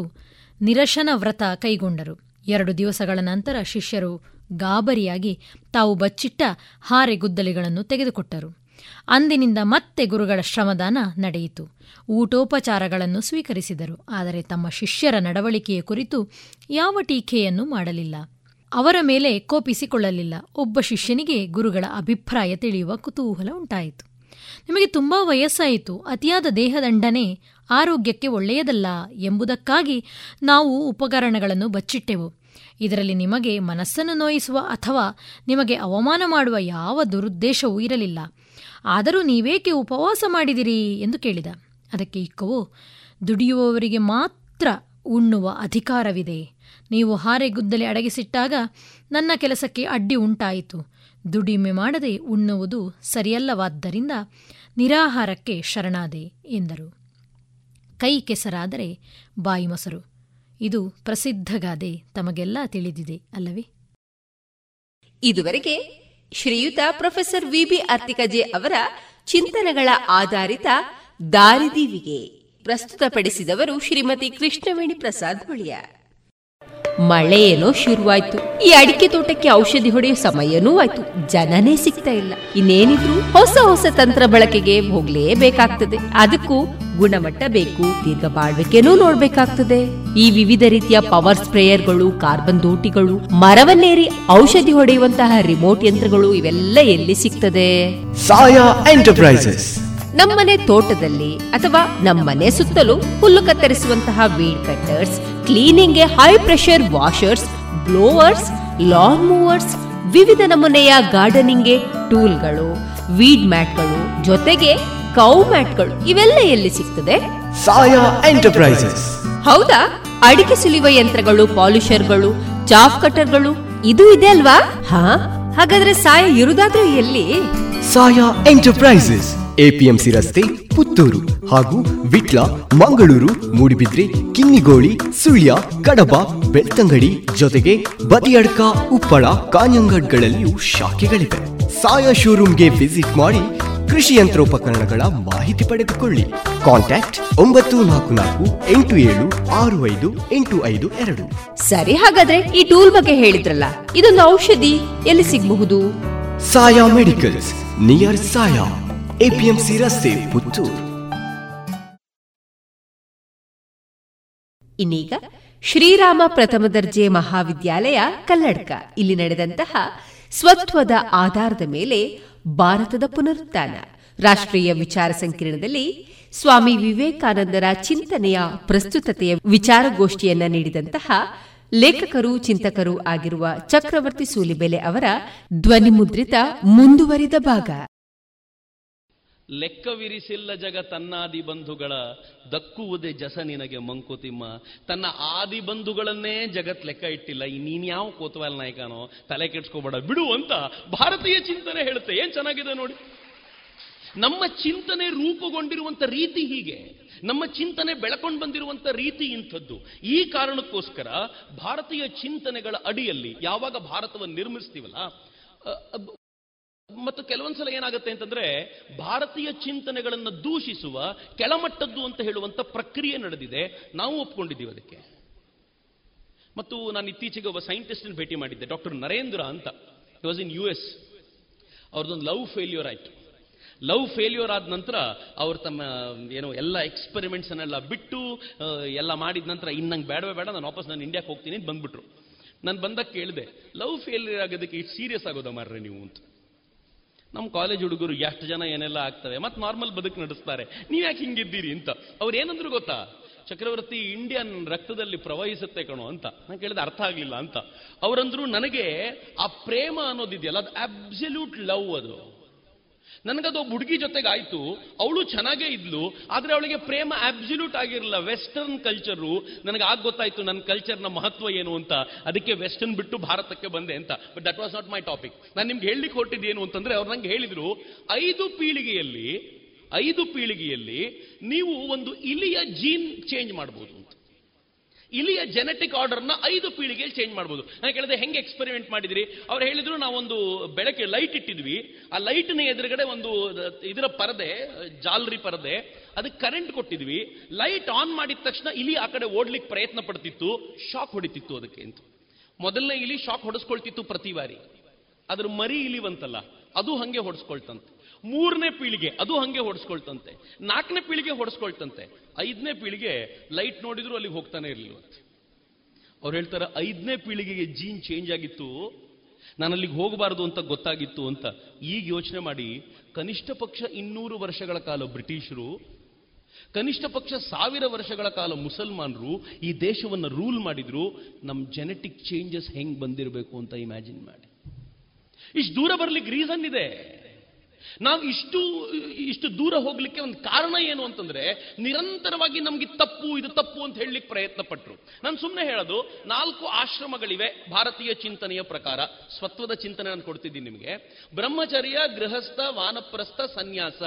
ಏನ್ ಮೂರ್ಖತನ ರೀ ಹಂಗಿರ್ಲಿಕ್ಕಾಗತ್ತೇನ್ರಿ ಅಂತಾರೆ ಬ್ರಹ್ಮಚರ್ಯ ಅಂದ್ರೆ ಏನ್ ಗೊತ್ತಾ ಅಧ್ಯಯನದ ಕಾಲ ಇಪ್ಪತ್ತೈದು ವರ್ಷಗಳ ಕಾಲ ಅಧ್ಯಯನ ಮಾಡಬೇಕು ಇಪ್ಪತ್ತೈದು ಆದ್ಮೇಲೆ ಮದುವೆ ಆಗಬೇಕು ಮತ್ತೆ ಇಪ್ಪತ್ತೈದು ವರ್ಷ ಐವತ್ತು ವರ್ಷ ಆಗ್ಬಿಡತ್ತೆ ರಿಟೈರ್ ಆಗಬೇಕು ಎಪ್ಪತ್ತೈದು ವರ್ಷಕ್ಕೆ ಸನ್ಯಾಸ ತಗೋಬೇಕು ಮೊಮ್ಮಕ್ಕಳು ಬರ್ತಾರೆ ಪಾಠ ಮಾಡ್ಕೊಂಡು ಹಾಯಾಗಿರ್ಬೇಕು ಹಿಂಗೆ ಅದನ್ನ ಹಂಗೆ ಹೇಳಿದ್ರೆ ನಮ್ಗದು ಅಸಹ್ಯ ಅನ್ಸುತ್ತೆ ಇವತ್ತು ಏನು ಮಾಡ್ತೀರಪ್ಪ ಇಪ್ಪತ್ತೈದು ವರ್ಷ ಓದ್ತಿರೋ ಇಲ್ವೋ ಮೊದಲ ಇಪ್ಪತ್ತು ಇಪ್ಪತ್ತೆರಡು ವರ್ಷ ಓದ್ತಿರೋ ಇಲ್ವೋ ಏನ್ ಚೆನ್ನಾಗಿ ಸರ್ಕಾರವೇ ನಿಯಮ ಮಾಡ್ತು ಗಂಡು ಹುಡುಗ ಇಪ್ಪತ್ತೊಂದರವರೆಗೂ ಮದುವೆ ಆಗ್ಲೇಬಾರ್ದು ಅಂದ್ರೆ ಬ್ರಹ್ಮಚರ್ಯ ಮಾಡಬೇಕು ಏನ್ ಚೆನ್ನಾಗಿದೆ ಅಂದ್ರೆ ನಮ್ಮ ಬ್ರಹ್ಮಚರ್ಯವನ್ನೇ ಮಾಡ್ಕೋತೀರಿ ರೂಲ್ ಮಾತ್ರ ತಂದ್ರಿ ಬ್ರಹ್ಮಚರ್ಯ ಆದ ನಂತರವೇ ಮದುವೆ ಆಗಬೇಕು ಅಂತ ಗೃಹಸ್ಥ ಧರ್ಮ ಹೆಂಗಿರಬೇಕು ಅಂತ ಸಿದ್ಧಾಂತ ನಮ್ದೇ ವಿಚಾರ ಭಾರತೀಯತೆಯದ್ದೇ ಆದ್ರೆ ನೀವು ಕೊಟ್ಟಿರುವಂತ ಹೆಸರು ಬೇರೆ ಅಷ್ಟೇ ರಿಟೈರ್ ಆಗಬೇಕು ಅಂದ್ರಿ ನಾವು ಐವತ್ತು ಅಂದ್ವಿ ನೀವು ಐವತ್ತೆಂಟು ಅಂದ್ರಿ ಬಹಳ ಡಿಫರೆನ್ಸ್ ಏನು ಮಾಡಲಿಲ್ಲ ನೀವು ಒಂದು ಎಂಟು ವರ್ಷಗಳ ಕಾಲ ಆ ಕಡೆ ಈ ಕಡೆ ಮಾಡಿದ್ರಿ ಸನ್ಯಾಸತ್ವ ಹೌದು ಮಕ್ಕಳಿಗೆ ಇಪ್ಪತ್ತೊಂದಕ್ಕೆ ಮದುವೆ ಆದರೆ ಅವ್ನು ಸನ್ಯಾಸತ್ವದ ಯಾವ ರೀತಿಗೆ ಬರ್ತಾನೋ ಆ ಟೈಮಲ್ಲಿ ಪಾಠಕ್ಕೆ ಸಿಗ್ತಾನೆ ವ್ಯವಸ್ಥೆ ಏನಿದೆಯಲ್ಲ ಅದು ಭಾರತೀಯತೆಯದ್ದೇ ಅರ್ಥ ಮಾಡ್ಕೊಳ್ಳೋದ್ರಲ್ಲಿ ಸೋತ್ವಿ ಅಷ್ಟೇ ನಾವು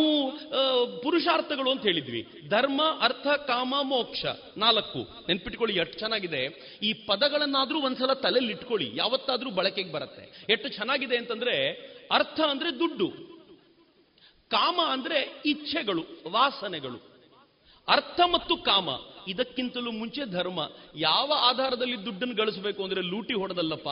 ಧರ್ಮ ಬೇಸಾಗಿಟ್ಕೊಂಡು ಅದರ ಮೇಲೆ ದುಡ್ಡು ಗಳಿಸು ಧರ್ಮದ ಆಧಾರದ ಮೇಲೆ ಇಚ್ಛೆಗಳನ್ನು ಪೂರೈಸಿಕೋ ಹಿಂಗ್ ಮಾಡಿದ್ರೆ ನೀನು ಪರಮ ಪದವನ್ನ ಪಡ್ಕೊಳ್ತೀಯ ಮೋಕ್ಷದ ಮಾರ್ಗದಲ್ಲಿ ಇರ್ತೀಯ ಅಂತ ಸ್ಪಷ್ಟವಾಗಿ ಭಾರತ ಹೇಳ್ತು ಇದು ಬೇಡ ಅಂತೀರೇನು ಅಧರ್ಮ ಮಾರ್ಗದಲ್ಲಿ ದುಡ್ಡು ಮಾಡಬೇಕು ಅಂತ ಹೇಳ್ತೀರೇನು ನನಗೆ ಯಾರೋ ಒಂದ್ಸಲ ಬಂದು ಹೇಳಿದ್ರು ಚಕ್ರವರ್ತಿಯವರೇ ಏನೇ ಹೇಳಿ ರಾಜಕೀಯದಲ್ಲಿ ಧರ್ಮ ಇರಬಾರ್ದು ಅಂತ ನಾನು ಹೇಳಿದೆ ವೆರಿ ಗುಡ್ ಹಂಗಿದ್ರೆ ರಾಜಕೀಯದಲ್ಲಿ ಅಧರ್ಮ ಇದ್ರೆ ಪರವಾಗಿಲ್ವಾ ಅಂತ ಹಂಗಾಗುವುದಿಲ್ಲ ಅಂತ ರಾಜಕೀಯದಲ್ಲಿ ಅಧರ್ಮ ಇರಬಾರ್ದು ಅದು ರಾಜಕೀಯದಲ್ಲಿ ಧರ್ಮ ಇರಬಾರ್ದು ಏನರ್ಥ ಇದಕ್ಕೆ ನಮಗೆ ಆ ಪದಗಳ ವ್ಯಾಪ್ತಿ ಪದಗಳ ತೀವ್ರತೆ ಗೊತ್ತಿಲ್ಲದೆ ಇರೋದ್ರಿಂದ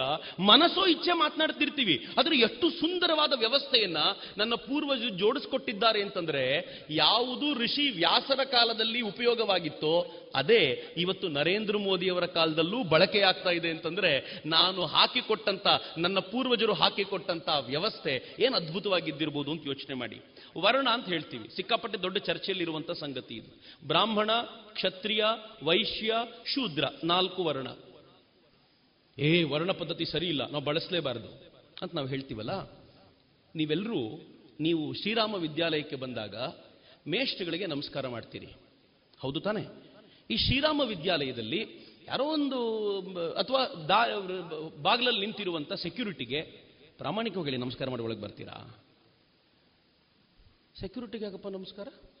ಅಂತ ನಾವು ಕೇಳ್ಕೊಳ್ತೀವಿ ನನ್ನನ್ನು ಕೇಳಿದ್ರೆ ಮಾಡಬೇಕು ಆದರೆ ನಾವೇನು ಮಾಡ್ತೀವಿ ಸೆಕ್ಯೂರಿಟಿಗೆ ಯಾಕೆ ನಮಸ್ಕಾರ ಮೇಷ್ಟ್ರಿಗೆ ನಮಸ್ಕಾರ ಮಾಡಿದರೆ ಸಾಕು ಅಂತ ಯಾಕೆ ಮೇಷ್ಟ್ರು ಪಾಠ ಮಾಡ್ತಾರೆ ಚೆನ್ನಾಗಿ ಓದ್ಕೊಂಡಿದ್ದಾರೆ ಅಧ್ಯಯನ ಮಾಡಿ ನಮಗೆ ಹೇಳಬಲ್ಲವರಾಗಿದ್ದಾರೆ ಅಂದರೆ ಬ್ರಾಹ್ಮಣತ್ವ ಆ ಹೈಯೆಸ್ಟ್ ಏನು ತೋರಿಸಿದ್ರಲ್ಲ ಅಲ್ಲಿದ್ದಾರೆ ಅದಕ್ಕೋಸ್ಕರ ಅವರಿಗೆ ಅಂತ ಕ್ಷತ್ರಿಯ ವರ್ಣಕ್ಕೆ ಬೇರೆ ಗೌರವ ವೈಶ್ಯ ವರ್ಣಕ್ಕೆ ಬೇರೆ ಗೌರವ ಅಂತ ಅವ್ರು ಏನು ಮಾಡಿದ್ರೋ ಇವತ್ತು ನಾವು ಹೆಸರಿಂದ ಕರೆಯಲ್ಲ ಆದರೆ ಆಚರಣೆಯಲ್ಲಿ ಪೂರ್ತಿ ಹಂಗೆ ಇಟ್ಕೊಂಡಿದ್ದೀವಲ್ಲ ಮತ್ತೆ ಯಾವುದನ್ನು ಬೇಡ ಅನ್ನೋದು ನೀವು ಇಲ್ಲ ಅಂತ ಹೇಳೋದು ಆಶ್ಚರ್ಯದ ಸಂಗತಿ ಅಂತಂದ್ರೆ ಯಾವ ವ್ಯವಸ್ಥೆಯನ್ನು ನನ್ನ ಪೂರ್ವಜರು ಹಾಕಿಕೊಟ್ರೋ ಕರಪ್ಟ್ ಆಗಿದೆ ಹೊರತು ಇವತ್ತಿಗೂ ಕೂಡ ಅದೇ ವ್ಯವಸ್ಥೆಯನ್ನ ನಾವಷ್ಟೇ ಅಲ್ಲ ಜಗತ್ತೆಲ್ಲವೂ ಆಚರಿಸ್ತಾ ಇದೆ ಅವರಿಗೆ ಅರ್ಥ ಮಾಡಿಕೊಂಡು ಹೇಳುವಷ್ಟರ ಮಟ್ಟಿಗೆ ನಾವಿನ್ನೂ ಬೆಳೆದಿಲ್ಲ ಅಷ್ಟೇ ಇದು ಇವತ್ತಿನ ಪ್ರಾಬ್ಲಮ್ ಅಲ್ಲ ಮಿತ್ರರೆ ಯಾವತ್ತೂ ಈ ಪ್ರಾಬ್ಲಮ್ ಇತ್ತು ಈ ದೇಶಕ್ಕೆ ಬ್ರಿಟಿಷರು ಬಂದಾಗ ಮುಸಲ್ಮಾನರು ಈ ದೇಶಕ್ಕೆ ಬಂದ್ರಲ್ಲ ಮುಸಲ್ಮಾನರು ದಡ್ರು ಅವರಿಗೆ ಬಹಳ ಸಂಗತಿಗಳೇನು ಗೊತ್ತಿಲ್ಲ ಇಷ್ಟು ಆಳಕ್ಕೆ ಹೋಗೋರಲ್ಲ ಅವರು ಅವ್ರಿಗೆ ಬೇಕಾಗಿದ್ದು ಎರಡೇ ಈ ದೇಶದ ಸಂಪತ್ತು ಬೇಕು ಈ ದೇಶದ ಸ್ತ್ರೀಯರನ್ನ ರೇಪ್ ಮಾಡಬೇಕು ಬಲಾತ್ಕಾರ ಮಾಡಬೇಕು ಇವತ್ತೆಲ್ಲ ಬಲಾತ್ಕಾರದ ಪರಂಪರೆ ಇದು ಈ ಪರಂಪರೆ ಈ ದೇಶಕ್ಕೆ ಕಾಲಿಟ್ಟ ಮೊದಲ ಮುಸಲ್ಮಾನನಿಂದ ಶುರುವಾಗಿದ್ದು ನೆನಪಿರಲಿ ಪ್ರತಿಯೊಬ್ಬ ಹೆಣ್ಮಕ್ಳು ನೆನಪಿಟ್ಕೊಂಡಿರ್ಬೇಕು ಗಂಡ್ಮಕ್ಳು ಕೂಡ ನಾನು ಇತ್ತೀಚೆಗೆ ಓದ್ತಾ ಗಾಬರಿ ಆಗಿದೆ ಅದನ್ನು ನೋಡಿದಾಗ ಆರ್ ಸಿ ಮುಜುಮ್ದಾರರು ಬರೀತಾರೆ ಈ ದೇಶದಿಂದ ಹಿಂದೂಗಳನ್ನ ಕ್ಯಾಪ್ಟಿವಿಗಳಾಗಿ ಕರ್ಕೊಂಡು ಹೋಗ್ತಿದ್ರಂತೆ ಅವರನ್ನ ಬಂಧಿಸಿಕೊಂಡು ಗುಲಾಮರನ್ನಾಗಿ ಕರ್ಕೊಂಡು ಹೋಗ್ತಿದ್ರು ಅರಬ್ಬರ ಸಂತೆಗಳಲ್ಲಿ ಮಾರಾಟ ಮಾಡ್ತಿದ್ರು ಅರಬ್ಬರ ಸಂತೆಗಳಲ್ಲಿ ಪುರುಷರನ್ನ ಮಾರಾಟ ಮಾಡುವಾಗ ಇದ್ದ ಕಂಡೀಷನ್ ಒಂದೇ ಇವನಿಗೆ ಕೆಲಸ ಮಾಡುವ ತಾಕತ್ ಎಷ್ಟಿದೆ ಅಂತ ಕೆಲಸ ಮಾಡ್ಲಿಕ್ಕೆ ತಾಕತ್ ಚೆನ್ನಾಗಿದೆ ಅಂದ್ರೆ ಬೆಲೆ ಚೆನ್ನಾಗಿ ಕೊಟ್ಟು ಮನೆಗೆ ಕರ್ಕೊಂಡು ಹೋಗ್ತಿದ್ದ ಜೀವನ ಪರ್ಯಂತ ದಾಸ ಹೆಣ್ಮಕ್ಕಳ ಮಾರಾಟ ಕ್ರೈಟೀರಿಯಾ ಏನಂತ ಗೊತ್ತಾ ಒಂದೇ ಒಂದು ಕ್ರೈಟೀರಿಯಾ ಸೌಂದರ್ಯ ಎಷ್ಟಿದೆ ಅಂತ ಮಾತ್ರ ಕಾಲಕ್ರಮದಲ್ಲಿ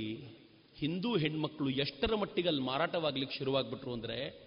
ನಗ್ನವಾಗಿ ನಿಂತಿರುವ ಹಿಂದೂ ಹೆಣ್ಣು ಮಕ್ಕಳಿಗೆ ಸಿಕ್ಕಾಪಟ್ಟೆ ಬರ್ತಾರಲ್ಲ ಸೌಂದರ್ಯ ನೋಡ್ಲಿಕ್ಕೂ ಪುರುಸೊತ್ತಿಲ್ಲ ಅವರಿಗೆ ಹಿಂಗಾಗಿ ಕೊಂಡ್ಕೊಳ್ಳೋರು ಯಾರೂ ಇರ್ತಿರ್ಲಿಲ್ಲ ಕೊನೆಗೆ ಎರಡು ದಿನಾರಿಗೆ ಈ ಹೆಣ್ಣನ್ನು ಮಾರಾಟ ಮಾಡ್ತೀನಿ ಯಾರಾದರೂ ಕೊಂಡ್ಕೊಳ್ತೀರಾ ಅಂತ ಇಲ್ಲಿಂದ ಹೊತ್ಕೊಂಡು ಹೋದವನು ಸಂತೆಗಳಲ್ಲಿ ಮಾರಾಟ ಮಾಡ್ತಿದ್ದ ದುರದೃಷ್ಟಕರವಾದ ಸಂಗತಿ ಅವ್ರಿಗೆ ಗೊತ್ತಿದ್ದಿದ್ದು ಅಷ್ಟೇ ಒಂದೋ ನಮಗೊಂದಷ್ಟು ಮಂದಿರಗಳನ್ನು ಉರುಳಿಸಬೇಕು ಸ್ವಲ್ಪ ಸಂಪತ್ತನ್ನು ಗಳಿಸ್ಕೊಳ್ಬೇಕು ಒಂದಷ್ಟು ಹೆಣ್ಣು ಮಕ್ಕಳನ್ನು ಬಲಾತ್ಕಾರಗೊಳಿಸಬೇಕು ಆದರೆ ಬ್ರಿಟಿಷರು ಅಲ್ಲಿಗೆ ನಿಲ್ಲಿಲ್ಲ ಬ್ರಿಟಿಷರು ಎಲ್ಲಿಗೆ ಹೋದರು ಅಂತಂದರೆ ಈ ದೇಶದ ಸ್ವತ್ವವನ್ನು ನಾಶ ಮಾಡಬೇಕು ಅಂತ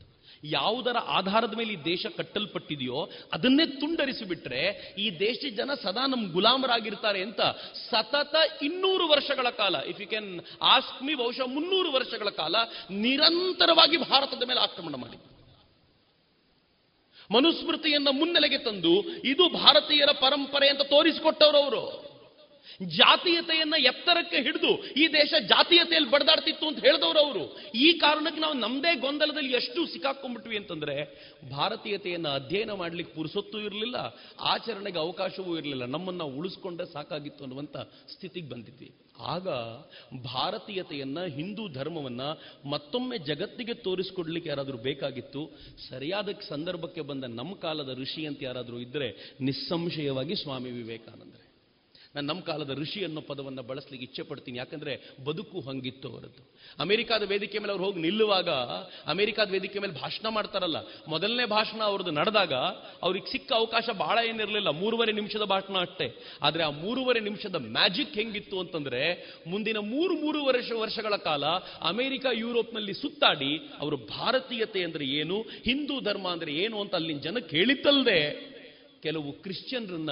ಸನ್ಯಾಸಿಗಳಾಗಿ ಪರಿವರ್ತಿಸಿಕೊಂಡು ಅವರನ್ನು ಕೂಡ ಹಿಂದೂ ಧರ್ಮದ ಅನುಯಾಯಿಗಳನ್ನಾಗಿ ಮಾಡಿದ್ರಲ್ಲ ಅದು ಸ್ವಾಮಿ ವಿವೇಕಾನಂದರ ತಾಕತ್ತು ಅಂತ ನಾನು ಹೇಳಲಿಕ್ಕೆ ಇಚ್ಛೆ ಪಡ್ತೀನಿ ಆದರೆ ಇವತ್ತಿನ ವಿಚಾರಕ್ಕೆ ಹೇಳೋದಾದ್ರೆ ಮಿತ್ರರೇ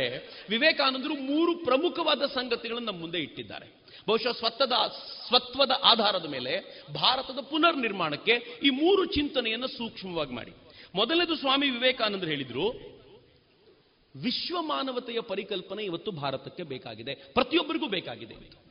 ಜಗತ್ತೆಲ್ಲವೂ ಒಂದೇ ಎನ್ನುವ ಭಾವನೆ ದ್ವೇಷ ಭಾವನೆಯನ್ನ ಕಿತ್ತೊಗೆದು ಬೆಳಿಬೇಕು ಅಂತ ಸ್ವಾಮಿ ವಿವೇಕಾನಂದರು ಹೆಂಗಿದ್ರು ಇಲ್ಲ ಜಗತ್ನಲ್ಲಿ ಯಾರಿಗಾದ್ರೂ ದುಃಖ ಇದೆ ಅಂತ ಗೊತ್ತಾದ್ರೆ ಆ ಮನುಷ್ಯನ ಹೃದಯ ಕಂಪಿಸ್ತಾ ಇತ್ತು ಒಂದು ಒಂದು ಘಟನೆ ಸ್ವಾಮೀಜಿ ಯುರೋಪ್ನ ಒಂದು ಕಡೆ ಒಂದು ದೇಶದಲ್ಲಿ ತಿರುಗಾಡ್ತಿರುವಾಗ ಗೊತ್ತಿಲ್ಲದಂತೆ ವೇಶ್ಯಾವಾಟಿಕೆ ನಡೆಯುವಂತ ಜಾಗಕ್ಕೆ ಹೋಗ್ಬಿಟ್ರು ಅವರು ಮತ್ತು ಅವ್ರ ಸೇವಕರು ಇದ್ರು ಅಂದ್ರೆ ಸಹಯೋಗಿಗಳು ಸಹಪಾಠಿಗಳು ಅಥವಾ ಸಹ ಜೊತೆಗಾರರು ಕೆಲವರು ಇದ್ದರು ಸ್ವಾಮೀಜಿ ಅವ್ರ ಜೊತೆ ಹೋಗ್ತಾ ಇದ್ದಾಗ ಅಲ್ಲಿದ್ದವರು ಬೆಂಚ್ ಮೇಲೆ ಕೂತಿದ್ದಂತ ಒಂದು ಮೂರು ಜನ ಹೆಣ್ಮಕ್ಳು ಅಟ್ರಾಕ್ಟ್ ಮಾಡಲಿಕ್ಕೆ ವಿವೇಕಾನಂದರನ್ನು ಕರೀಲಿಕ್ಕೆ ಶುರು ಮಾಡಿತು ಬೆಲೆವೆಣ್ಣುಗಳು ಒಬ್ಬ ಸುಂದರವಾಗಿರುವಂಥ ಸ್ಫುರದ್ರೂಪಿ ಮೂವತ್ತು ಮೂವತ್ತೊಂದರ ತರುಣನನ್ನ ಹೇಗೆ ಆಸೆಯ ಕಂಗಳಿಂದ ನೋಡ್ತಾ ಕರಿಬೋದೋ ಹಾಗೆ ಕರೀಲಿಕ್ಕೆ ಶುರು ಮಾಡಿದ್ರು ಉಳಿದವರಿಗೆ ಗೊತ್ತಾಯ್ತು ಈ ಅದ್ಭುತವಾಗಿರುವಂಥ ಜೀವವನ್ನ ಎಂಥ ಜಾಗಕ್ಕೆ ಕರ್ಕೊಂಬಂದ್ಬಿಟ್ವಿ ನಾವು ಥೂ ಎಂಥ ಅನ್ಯಾಯ ಆಗೋಯ್ತು ಅಂತ ವಿವೇಕಾನಂದರ ಕೈ ಹಿಡ್ಕೊಂಡು ಎಳಕೊಂಡು ಹೋಗ್ಲಿಕ್ಕೆ ಶುರು ಮಾಡಿದ್ರು ಬನ್ನಿ ಅಂತ ಸ್ವಾಮೀಜಿ ಗೊತ್ತಾಗಲಿಲ್ಲ ಆದರೆ ಅವ್ರು ಕರಿತಾ ಇದ್ದದ್ದು ನೋಡಿದ್ರು ಆ ಕಡೆ ತಿರುಗಿ ನೋಡಿ ಒಂದು ಕ್ಷಣ ಅರ್ಥ ಆಯಿತು ಅವರಿಗೆ ಏನು ನಡೀತಾ ಇದೆ ಇಲ್ಲಿ ಅಂತ ಏನು ಮಾಡಿದ ಗೊತ್ತಾ ಪುಣ್ಯಾತ್ಮ ಅಲ್ಲಿಗೆ ಹೋಗಿ ಆ ಬೆಂಚಿನ ಮುಂದೆ ಕೂತ್ಕೊಂಡು ಅವ್ರ ಕಣ್ಣಿಂದ ಧಾರಾಕಾರವಾಗಿ ನೀರು ಸುರಿತು ಏನು ಕೇಳಿದ್ರು ಗೊತ್ತಾ ಅಮ್ಮ ಜಗನ್ಮಾತೆ ಯಾಕೆ ಈ ತಾಯಂದರಿಗೆ ಇಂಥ ಶಿಕ್ಷೆ ಕೊಟ್ಟಿದ್ಯಾ ಅಂತ ಕೇಳಿದರು ಸ್ವಾಮಿ ವಿವೇಕಾನಂದ ಅವರಂಗೆ ಕೇಳ್ತಾ ಇದ್ದಂತೆ ಅವರಿಗೆ ಅರ್ಥ ಆಯ್ತಲ್ಲ ಆ ಕಡೆ ಕೂತಿದ್ದ ಹೆಣ್ಮಕ್ಕಳಿಗೆ ತಮ್ಮ ಮುಖವನ್ನು ಮುಚ್ಚಿಕೊಂಡ್ರು ಯಾರೂ ತಮ್ಮೊಂದಿಗೆ ಒಂದು ಕ್ಷಣ ಕಳಿಲಿಕ್ಕೆ ಅಂತ ವ್ಯಕ್ತಿನ ಕರೀತಿದ್ರೋ ಅವ್ರಿಗೆ ವಿವೇಕಾನಂದರಿಗೆ ಮುಖ ತೋರಿಸ್ಲಿಕ್ಕಾಗದೆ ಮುಖ ಮುಚ್ಚಿಕೊಂಡು ಸಂಧಿಯಿಂದ ವಿವೇಕಾನಂದರ ಮುಖ ನೋಡು ನೋಡಿಕೊಂಡು yes Jesus has come Jesus has come ಅಂತ ಆ ದೇಶದ ಬೆಲೆವಣ್ಣುಗಳು ವಿವೇಕಾನಂದ ನೋಡಿ ಹೇಳಿದರು ನನಗೆ ಈ ಘಟನೆ ಓದ್ದಾಗ ಬಹಳ ಬಾರಿ ಅನ್ಕೊಳ್ತಿದ್ದೆ ನನಗೆ ಯಾವುದೋ ದೇಶದ ಹೆಣ್ಮಕ್ಳು ಕೆಟ್ಟ ಕ್ಯಾರೆಕ್ಟರ್ನ ಹೆಣ್ಮಕ್ಳು ಅಂತ ಬಿಡದೆ ಆ ಹೆಣ್ಮಕ್ಕಳಲ್ಲೂ ಕೂಡ ಜಗನ್ಮಾತೆಯ ವ್ಯಕ್ತಿತ್ವವನ್ನು ಕಾಣಲಿಕ್ಕೆ ಸಾಧ್ಯವಾಗ್ತಿತ್ತಲ್ಲ ಅದು ಸ್ವತ್ವ ಅಂತ ನಾನು ಹೇಳೋದು ಮಿತ್ರ ಇದು ಭಾರತೀಯತೆಯ ಸಂವಾದಿಯಾಗಿ ನಿಲ್ಲಬಲ್ಲಂಥ ಸಂಗತಿ ಭಾರತೀಯತೆ ಅಂತಂದ್ರೆ ಏನು ಅಂತ ಕೇಳಿದಾಗ ಜಗತ್ತನ್ನೆಲ್ಲ ಹೀಗೆ ರೀಚ್ ಮಾಡ್ಬೋದಾಗಿರುವಂಥ ಸಂಗತಿ ಜಗತ್ತಿನ ಅನೇಕ ಜನರಿಗೆ ಅರ್ಥ ಆಗಲ್ಲ ಈ ಸಂಗತಿ ಜಗತ್ತಿನ ಅನೇಕರಿಗೆ ಈ ಥರದ ವಿಚಾರಗಳನ್ನು ಯೋಚನೆ ಮಾಡಲಿಕ್ಕೂ ಸಾಧ್ಯ ಆಗಲ್ಲ ಹಿಂಗಾಗೆ ಸ್ವಾಮಿ ವಿವೇಕಾನಂದರು ಒಂದ್ಸಲ ತಮ್ಮ ಕೋಣೆಯಿಂದ ಹೊರಗೆ ಬಂದವರು ಶತಪಥ ಹಾಕ್ತಾ ನಿಂತಿದ್ರು ವಿವೇಕಾನಂದರ ಸೋದರ ಸನ್ಯಾಸಿ ಅರ್ಧ ರಾತ್ರಿಯಲ್ಲಿ ಯಾಕೆ ಹಿಂಗೆ ಓಡಾಡ್ತಿದಿರ ನಿದ್ದೆ ಬರಲಿಲ್ವಾ ಅಂದ್ರೆ ವಿವೇಕಾನಂದರು ಹೇಳಿದ್ರಂತೆ ಜಗತ್ನಲ್ಲಿ ಎಲ್ಲೋ ಯಾರಿಗೋ ತೊಂದರೆ ಆಗಿದೆ ನನ್ನ ಹೃದಯ ಜೋರಾಗಿ ಬಡ್ಕೋತಿದೆ ಯಾಕೇನು ಗೊತ್ತಾಗ್ತಿಲ್ಲ ಅಂತ ಎರಡು ದಿನ ಆದ್ಮೇಲೆ ಅವ್ರು ಹೇಳ್ತಾರೆ ಅವ್ರು ಎದ್ದು ಹೊತ್ತಲ್ಲಿ ಫಿಜಿಯಲ್ಲಿ ಭೂಕಂಪ ಆಗಿತ್ತು ಅದರ ಪ್ರತಿಸ್ಪಂದನೆ ಅವರಿಗೆ ಆಗ್ತಿತ್ತು ಅಂತ ನೀವು ಹೃದಯವನ್ನು ವಿಶಾಲ ಮಾಡಿಕೊಂಡ್ರೆ ಜಗತ್ನಲ್ಲಿ ಎಲ್ಲೋ ನಡೆಯುವಂಥ ಒಂದು ಸೂಕ್ಷ್ಮ ಸಂಗತಿಗೆ ಪ್ರತಿಸ್ಪಂದನೆ ಕೊಡ್ಲಿಕ್ಕಾಗತ್ತಲ್ಲ ಭಾರತೀಯತೆ ಪರಿಕಲ್ಪನೆ ಅಂಥದ್ದು ವಿಶ್ವ ಮಾನವತೆಯ ಕಲ್ಪನೆ ವೈಶ್ವಿಕ ಕುಟುಂಬದ ಕಲ್ಪನೆಯನ್ನು ಸ್ವಾಮಿ ವಿವೇಕಾನಂದರು ಕಟ್ಟಿಕೊಂಡಿದ್ರು ಹಾಗಂತ ಭಾರತಕ್ಕೆ ಇಲ್ವಾ ಅದು ಇವತ್ತಿಗೂ ಇದೆ ಸುಮ್ಮನೆ ಒಂದು ಎಕ್ಸಾಂಪಲ್ ಕೊಡ್ತೀನಿ ನಾನು ನಿಮಗೆ ಕರೋನಾ ಬಂದಾಗ ಜಗತ್ತೆಲ್ಲ ಹೇಗೆ ಬಿಹೇವ್ ಮಾಡ್ತು ಜಗತ್ತಿನ ಅನೇಕ ರಾಷ್ಟ್ರಗಳು ಕರೋನಾದಿಂದ ದುಡ್ಡು ಮಿಂಟ್ ಮಾಡೋದು ಹೆಂಗೆ ಅಂತ ನೋಡಿದ್ವು ಎಂಥ ಆಪರ್ಚುನಿಟಿ ಇವತ್ತಿಗೂ ಜಗತ್ತಿನ ಅನೇಕ ರಾಷ್ಟ್ರಗಳು ಡಿಬೇಟ್ ಮಾಡ್ತವೆ ಮತ್ತೊಮ್ಮೆ ಪ್ಯಾಂಡಮಿಕ್ ಬಂದರೆ ನಾವು ಹೇಗಿದನ್ನು ಆಪರ್ಚುನಿಟಿಯಾಗಿ ಕನ್ವರ್ಟ್ ಮಾಡ್ಕೋಬೇಕು ಅಂತ ನಮ್ಮ ಹತ್ರ ಪಿಪಿಇ ಕಿಟ್ಸ್ e ಇರಲಿಲ್ಲ ನಾವು ಕೆಲವು ತಿಂಗಳುಗಳ ಕಾಲ ಲಾಕ್ಡೌನ್ ಮಾಡಿ ನಾವು ಪಿಪಿಇ ಕಿಟ್ e ಅನ್ನು ಪ್ರೊಡ್ಯೂಸ್ ಮಾಡ್ಲಿಕ್ಕೆ ಶುರು ಮಾಡಿದ್ವಿ ಎಷ್ಟು ಪ್ರೊಡ್ಯೂಸ್ ಮಾಡಿದ್ವಿ ಅಂತಂದ್ರೆ ಇಂಡಿಯಾದಲ್ಲಿ ಪಿಪಿಇ ಕಿಟ್ಗಳ ಬರ ಬರಲಿಲ್ಲ ನಾವು ಚಾಲೆಂಜ್ ತಗೊಂಡ್ವಿ ಅದನ್ನು ಆದರೆ ಇದು ಬಹಳ ದೊಡ್ಡ ಸಂಗತಿ ಅಲ್ಲ ಮಿತ್ರರೇ ಜಗತ್ತಿನ ನೂರೈವತ್ತು ರಾಷ್ಟ್ರಗಳಿಗೆ ಜೀವರಕ್ಷಕ ಔಷಧಿ ಅಂತ ಯಾರೋ ಏನೋ ಹೇಳಿದಾಗ ಅದು ಭಾರತದಲ್ಲಿದೆ ಅಂತ ಗೊತ್ತಾದಾಗ ಈ ದೇಶ ನೂರ ಐವತ್ತು ರಾಷ್ಟ್ರಗಳಿಗೂ ದುಡ್ಡಿನ ಬಗ್ಗೆ ತಲೆ ಕೆಡಿಸ್ಕೊಳ್ಬೇಡಿ ಮೊದಲು ಔಷಧಿ ತಗೊಳ್ಳಿ ಅಂತ ಪ್ರೊಡ್ಯೂಸ್ ಮಾಡಿ ಕಳಿಸ್ಕೊಟ್ಟಿದ್ದಿದೆಯಲ್ಲ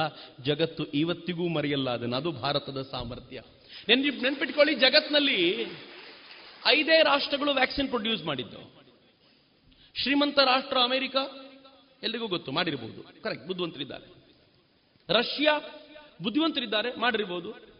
ಇಂಗ್ಲೆಂಡು ದುಡ್ಡು ಇದೆ ನಮ್ಮಿಂದನೇ ಕದ್ಕೊಂಡು ಹೋಗಿರೋದಿಲ್ಲ ಇಲ್ಲದೆ ಏನ್ ಮಾಡ್ತಾರೆ ಮಾಡಿರ್ಬೋದು ಅಂತ ಚೀನಾ ವೈರಸ್ಸೇ ಅವರದ್ದು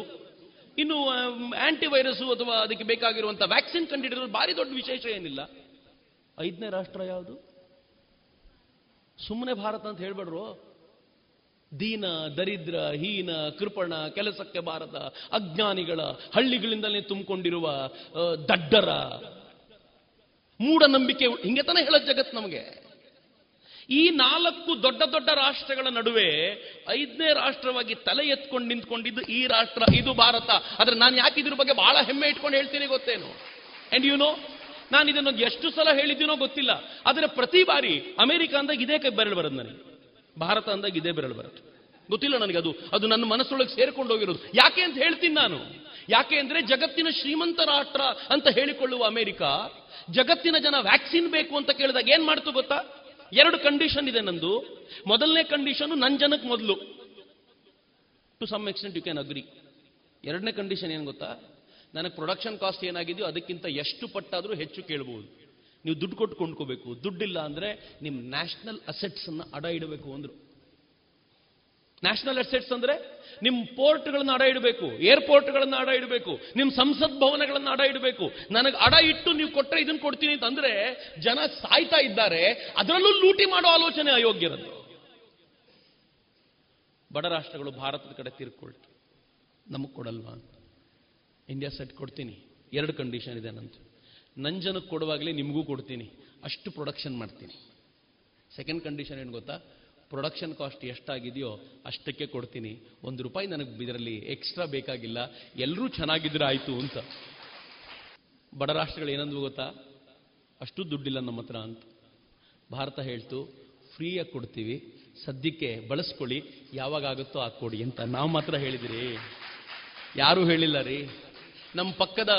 ರಾಷ್ಟ್ರಗಳಿವೆಯಲ್ಲ ಅದು ಬಾಂಗ್ಲಾದೇಶ ಅಫ್ಘಾನಿಸ್ತಾನ ಶ್ರೀಲಂಕಾ ನೇಪಾಳ ಮಯನ್ಮಾರ್ ಈ ರಾಷ್ಟ್ರಗಳಿಗೆಲ್ಲ ನಾವು ಏನ್ ಮಾಡಿದೀವಿ ಗೊತ್ತಾ ಕೋವಿನ್ ಅಂತ ಪ್ಲಾಟ್ಫಾರ್ಮ್ ನಾವು ಕ್ರಿಯೇಟ್ ಮಾಡಿದೀವಿ ಈ ಪ್ಲಾಟ್ಫಾರ್ಮ್ ಅಲ್ಲಿ ಇದ್ದವರನ್ನ ಸೆಪರೇಟ್ ಮಾಡ್ಲಿಕ್ಕೆ ಅವ್ರ ವ್ಯಾಕ್ಸಿನೇಷನ್ ಮಾಡ್ಲಿಕ್ಕೆ ಅನುಕೂಲ ಆಗುತ್ತೆ ಆ ಪ್ಲಾಟ್ಫಾರ್ಮ್ ಅನ್ನ ಯಾವ ಕಂಡೀಷನ್ ಇಲ್ಲದೆ ನಿಮ್ ಜೊತೆ ಹಂಚ್ಕೊಳ್ತೀವಿ ಅಂತ ಹೇಳಿದವ್ರು ನಾವ್ರಿ ಹೆಂಗ್ರಿ ಕೆಳಗಡೆ ನೋಡ್ತೀರಾ ಎಲ್ಲಿಂದ ಬಂತು ಈ ಸ್ವತ್ವ ಇದೇನು ಹೊಸತಲ್ಲ ಇದನ್ನು ನರೇಂದ್ರ ಮೋದಿ ಇದ್ದಿದ್ದರಿಂದಾಗಿ ಮಾಡಿದ್ರು ಅವರು ಇದ್ದಿದ್ದರಿಂದಾಗಿ ಇದಕ್ಕೊಂದು ವೇಗ ಸಿಕ್ತು ಆದರೆ ಭಾರತದ ಅಂತಸ್ತತ್ವ ಇದು ಇದುವರೆಗೆ ಶ್ರೀರಾಮ ಪ್ರಥಮ ದರ್ಜೆ ಮಹಾವಿದ್ಯಾಲಯ ಕಲ್ಲಡ್ಕದಲ್ಲಿ ನಡೆದಂತಹ ಸ್ವತ್ವದ ಆಧಾರದ ಮೇಲೆ ಭಾರತದ ಪುನರುತ್ಥಾನ ವಿಚಾರಗೋಷ್ಠಿ ಸಂಕೀರ್ಣದಲ್ಲಿ ಸ್ವಾಮಿ ವಿವೇಕಾನಂದರ ಚಿಂತನೆಯ ಪ್ರಸ್ತುತತೆಯ ಕುರಿತ ವಿಚಾರಗೋಷ್ಠಿಯನ್ನು ನೀಡಿದಂತಹ ಚಿಂತಕ ಲೇಖಕರೂ ಆಗಿರುವಂತಹ ಚಕ್ರವರ್ತಿ ಸೂಲಿಬೆಲೆ ಅವರ ಧ್ವನಿ ಮುದ್ರಿತ ಭಾಗವನ್ನ ಕೇಳಿದಿರಿ ಇನ್ನು ಮುಂದುವರಿದ ಭಾಗ ನಾಳೆ ಸಂಚಿಕೆಯಲ್ಲಿ ಕೇಳೋಣ ಇನ್ನು ಮುಂದೆ ಡಾಕ್ಟರ್ ವಿಷ್ಣುವರ್ಧನ್ ಮತ್ತು ಶ್ರುತಿ ಅವರ ಅಭಿನಯದ ಕನ್ನಡ ಚಲನಚಿತ್ರ ಸೂರಪ್ಪ ಈ ಚಿತ್ರದ ಗೀತೆಗಳನ್ನ ಕೇಳಿ ಮಧುರಗಾನದಲ್ಲಿ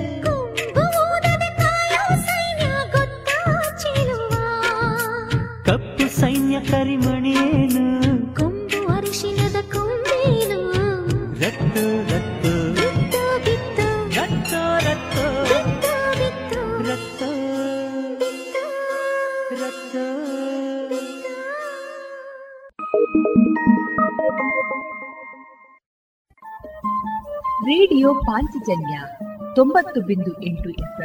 ಸಮುದಾಯ ಬಾನುಲಿ ಕೇಂದ್ರ ಪುತ್ತೂರು ಇದು ಜೀವ ಜೀವದ ಸ್ವರ ಸಂಚಾರ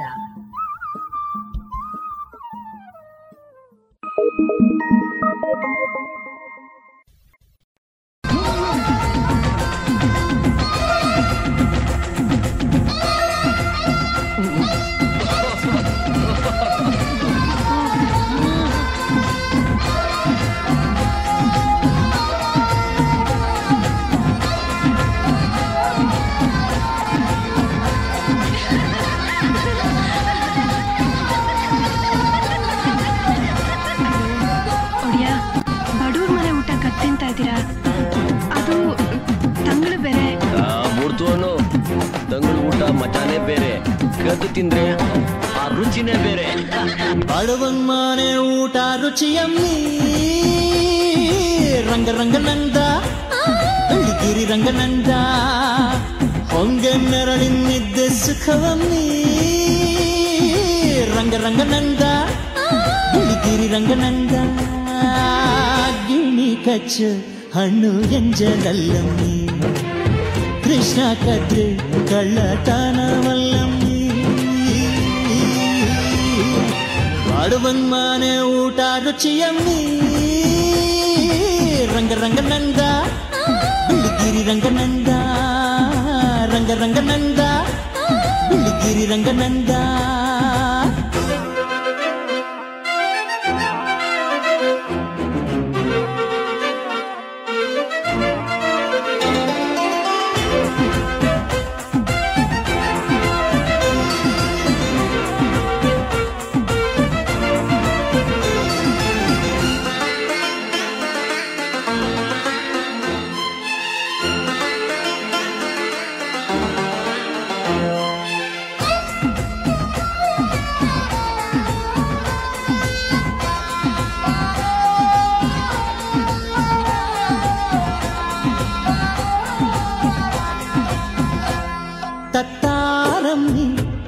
ರಾಗಿಗೆ ರಾಗಿ ಅಂಬ್ಲಿ ಮನಸೋಯಿಗಿ ಹುಟ್ಟುವೆ ಅಂಬಲಿಯ ಹೆಸರೇಳು ನಿನ್ನಯ ಮಗನಾಗಿ ತತ್ತಾರಮ್ಮಿ ಬಾಯಿಗೆರಡುಪ್ಪಿನ ಕಾಳು ಬಾಚ ಪರಿಸಿ ದುಡಿಯುವೆ ಏಳೇಳು ಜನುಮದಲು ಉಪ್ಪಿನ ಋಣಕ್ಕಾಗಿ ಅಂಬಲಿಗೆ ಹರಿಕಥೆ ಉಪ್ಪಿಗೆ ಉಪಕಥೆ ಎತ್ತಿಗೆ ಎಡಬಲವೇ ಎದಿಗೆ ಕುಲಜನವೇ ಬೇಳೆಯಮ್ಮಿ ಸಾಕಿ ಸಲಹುವ ತಾಯಿ ಚಂದವು ಧರಣಿ ಚಂದವು ಧರಣಿಯಂತಗಿ ಸಾಕು ತಾಯಿಯ ಸಲಿಗೆ ಚಂದವು ಬಡವನ್ಮಾನೆ ಊಟ ರುಚಿಯಮ್ಮಿ ರಂಗ ರಂಗ ನಂದ ಬಿಳಿಗಿರಿ ರಂಗ ರಂಗರಂಗನಂದ ಬಿಳಿಗಿರಿ ರಂಗನಂದ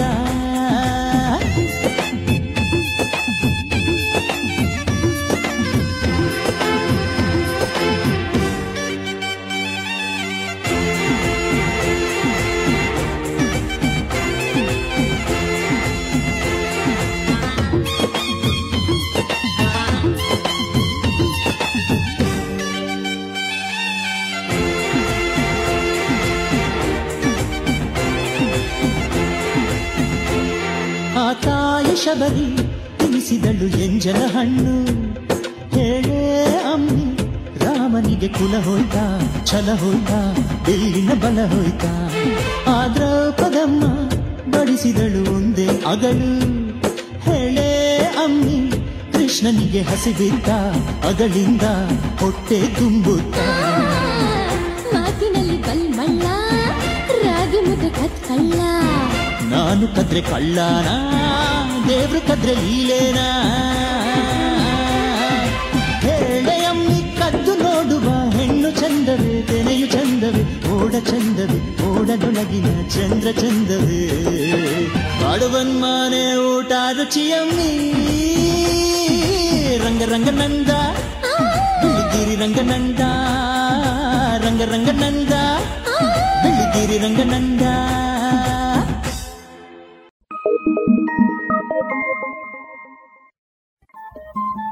ರೇಡಿಯೋ ಪಾಂಚಜನ್ಯ ತೊಂಬತ್ತು ಬಿಂದು ಎಂಟು ಎಫ್ಎಂ ಸಮುದಾಯ ಬಾನುಲಿ ಕೇಂದ್ರ ಪುತ್ತೂರು ಇದು ಜೀವ ಜೀವದ ಸ್ವರ ಸಂಚಾರ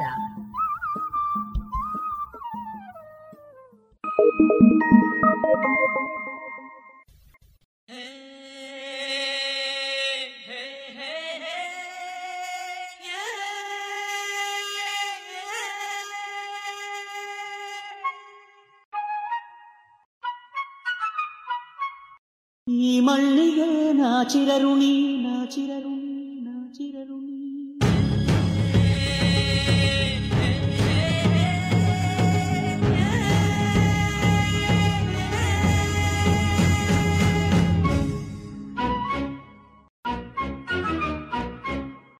ഈ മണ്ണികേ നാചിരരുണി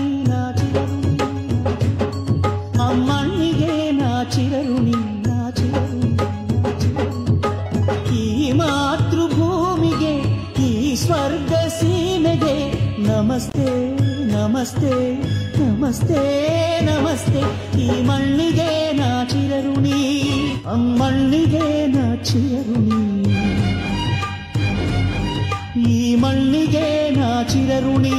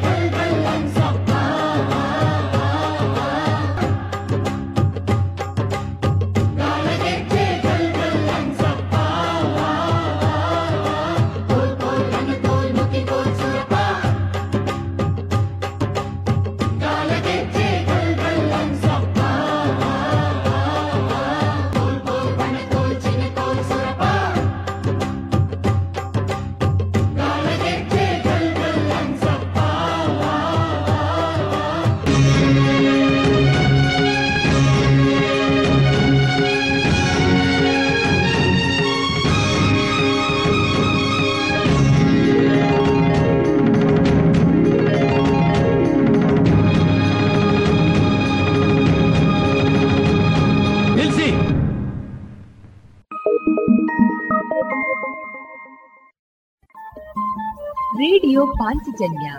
ತೊಂಬತ್ತು ಬಿಂದು ಎಂಟು ಎಫ್ಎಂ ಸಮುದಾಯ ಬಾನುಲಿ ಕೇಂದ್ರ ಪುತ್ತೂರು ಇದು ಜೀವ ಜೀವದ ಸ್ವರ ಸಂಚಾರ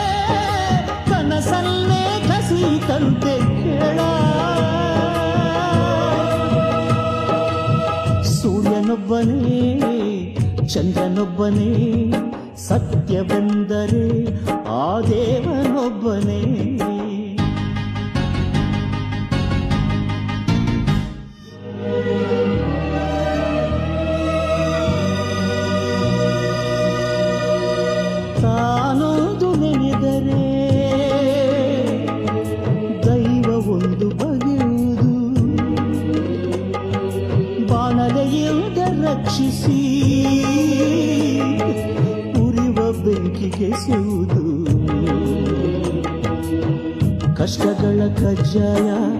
ದೇವರಿಗೆ ಬಲು ಪ್ರಿಯ ನಾವೇ ತಿನ್ನಿಸಲಿ ಅನ್ನೋದವನುಪಾಯ ಕಾರ ಅದು ಯಾಕೋ ತಪ್ಪಿತಂತೆ ಕಾಳ ಸೂರ್ಯನೊಬ್ಬನೇ ಚಂದ್ರನೊಬ್ಬನೇ ಸತ್ಯವೆಂದರೆ ಆ ದೇವನೊಬ್ಬನೇ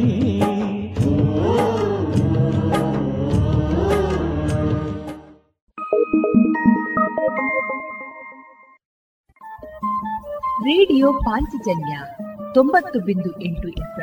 ಸಮುದಾಯ ಬಾನುಲಿ ಕೇಂದ್ರ ಪುತ್ತೂರು ಇದು ಜೀವ ಜೀವದ ಸ್ವರ ಸಂಚಾರ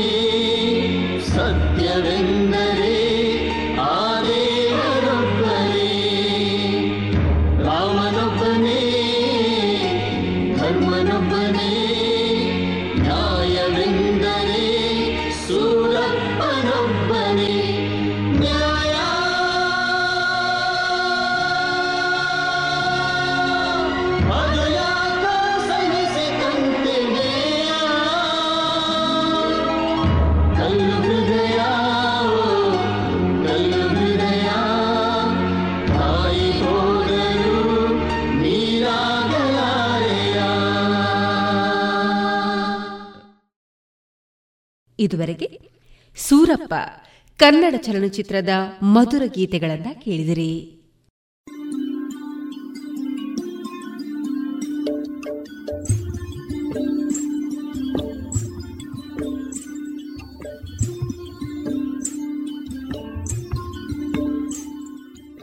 ರೇಡಿಯೋ ಪಾಂಚಜನ್ಯ ಸಮುದಾಯ ಬಾನುಲಿ ಕೇಂದ್ರದಿಂದ ನಿಮ್ಮ ಕಾರ್ಯಕ್ರಮಗಳು ಪ್ರಸಾರವಾಗಬೇಕೇ ಹಾಗಿದ್ದರೆ ನಮ್ಮನ್ನು ಸಂಪರ್ಕಿಸಿ ನಮ್ಮ ದೂರವಾಣಿ ಸಂಖ್ಯೆ ಸೊನ್ನೆ ಎಂಟು ಎರಡು ಐದು ಒಂದು ಎರಡು ಒಂಬತ್ತು ಎಂಟು ನಾಲ್ಕು ಒಂಬತ್ತು ಒಂಬತ್ತು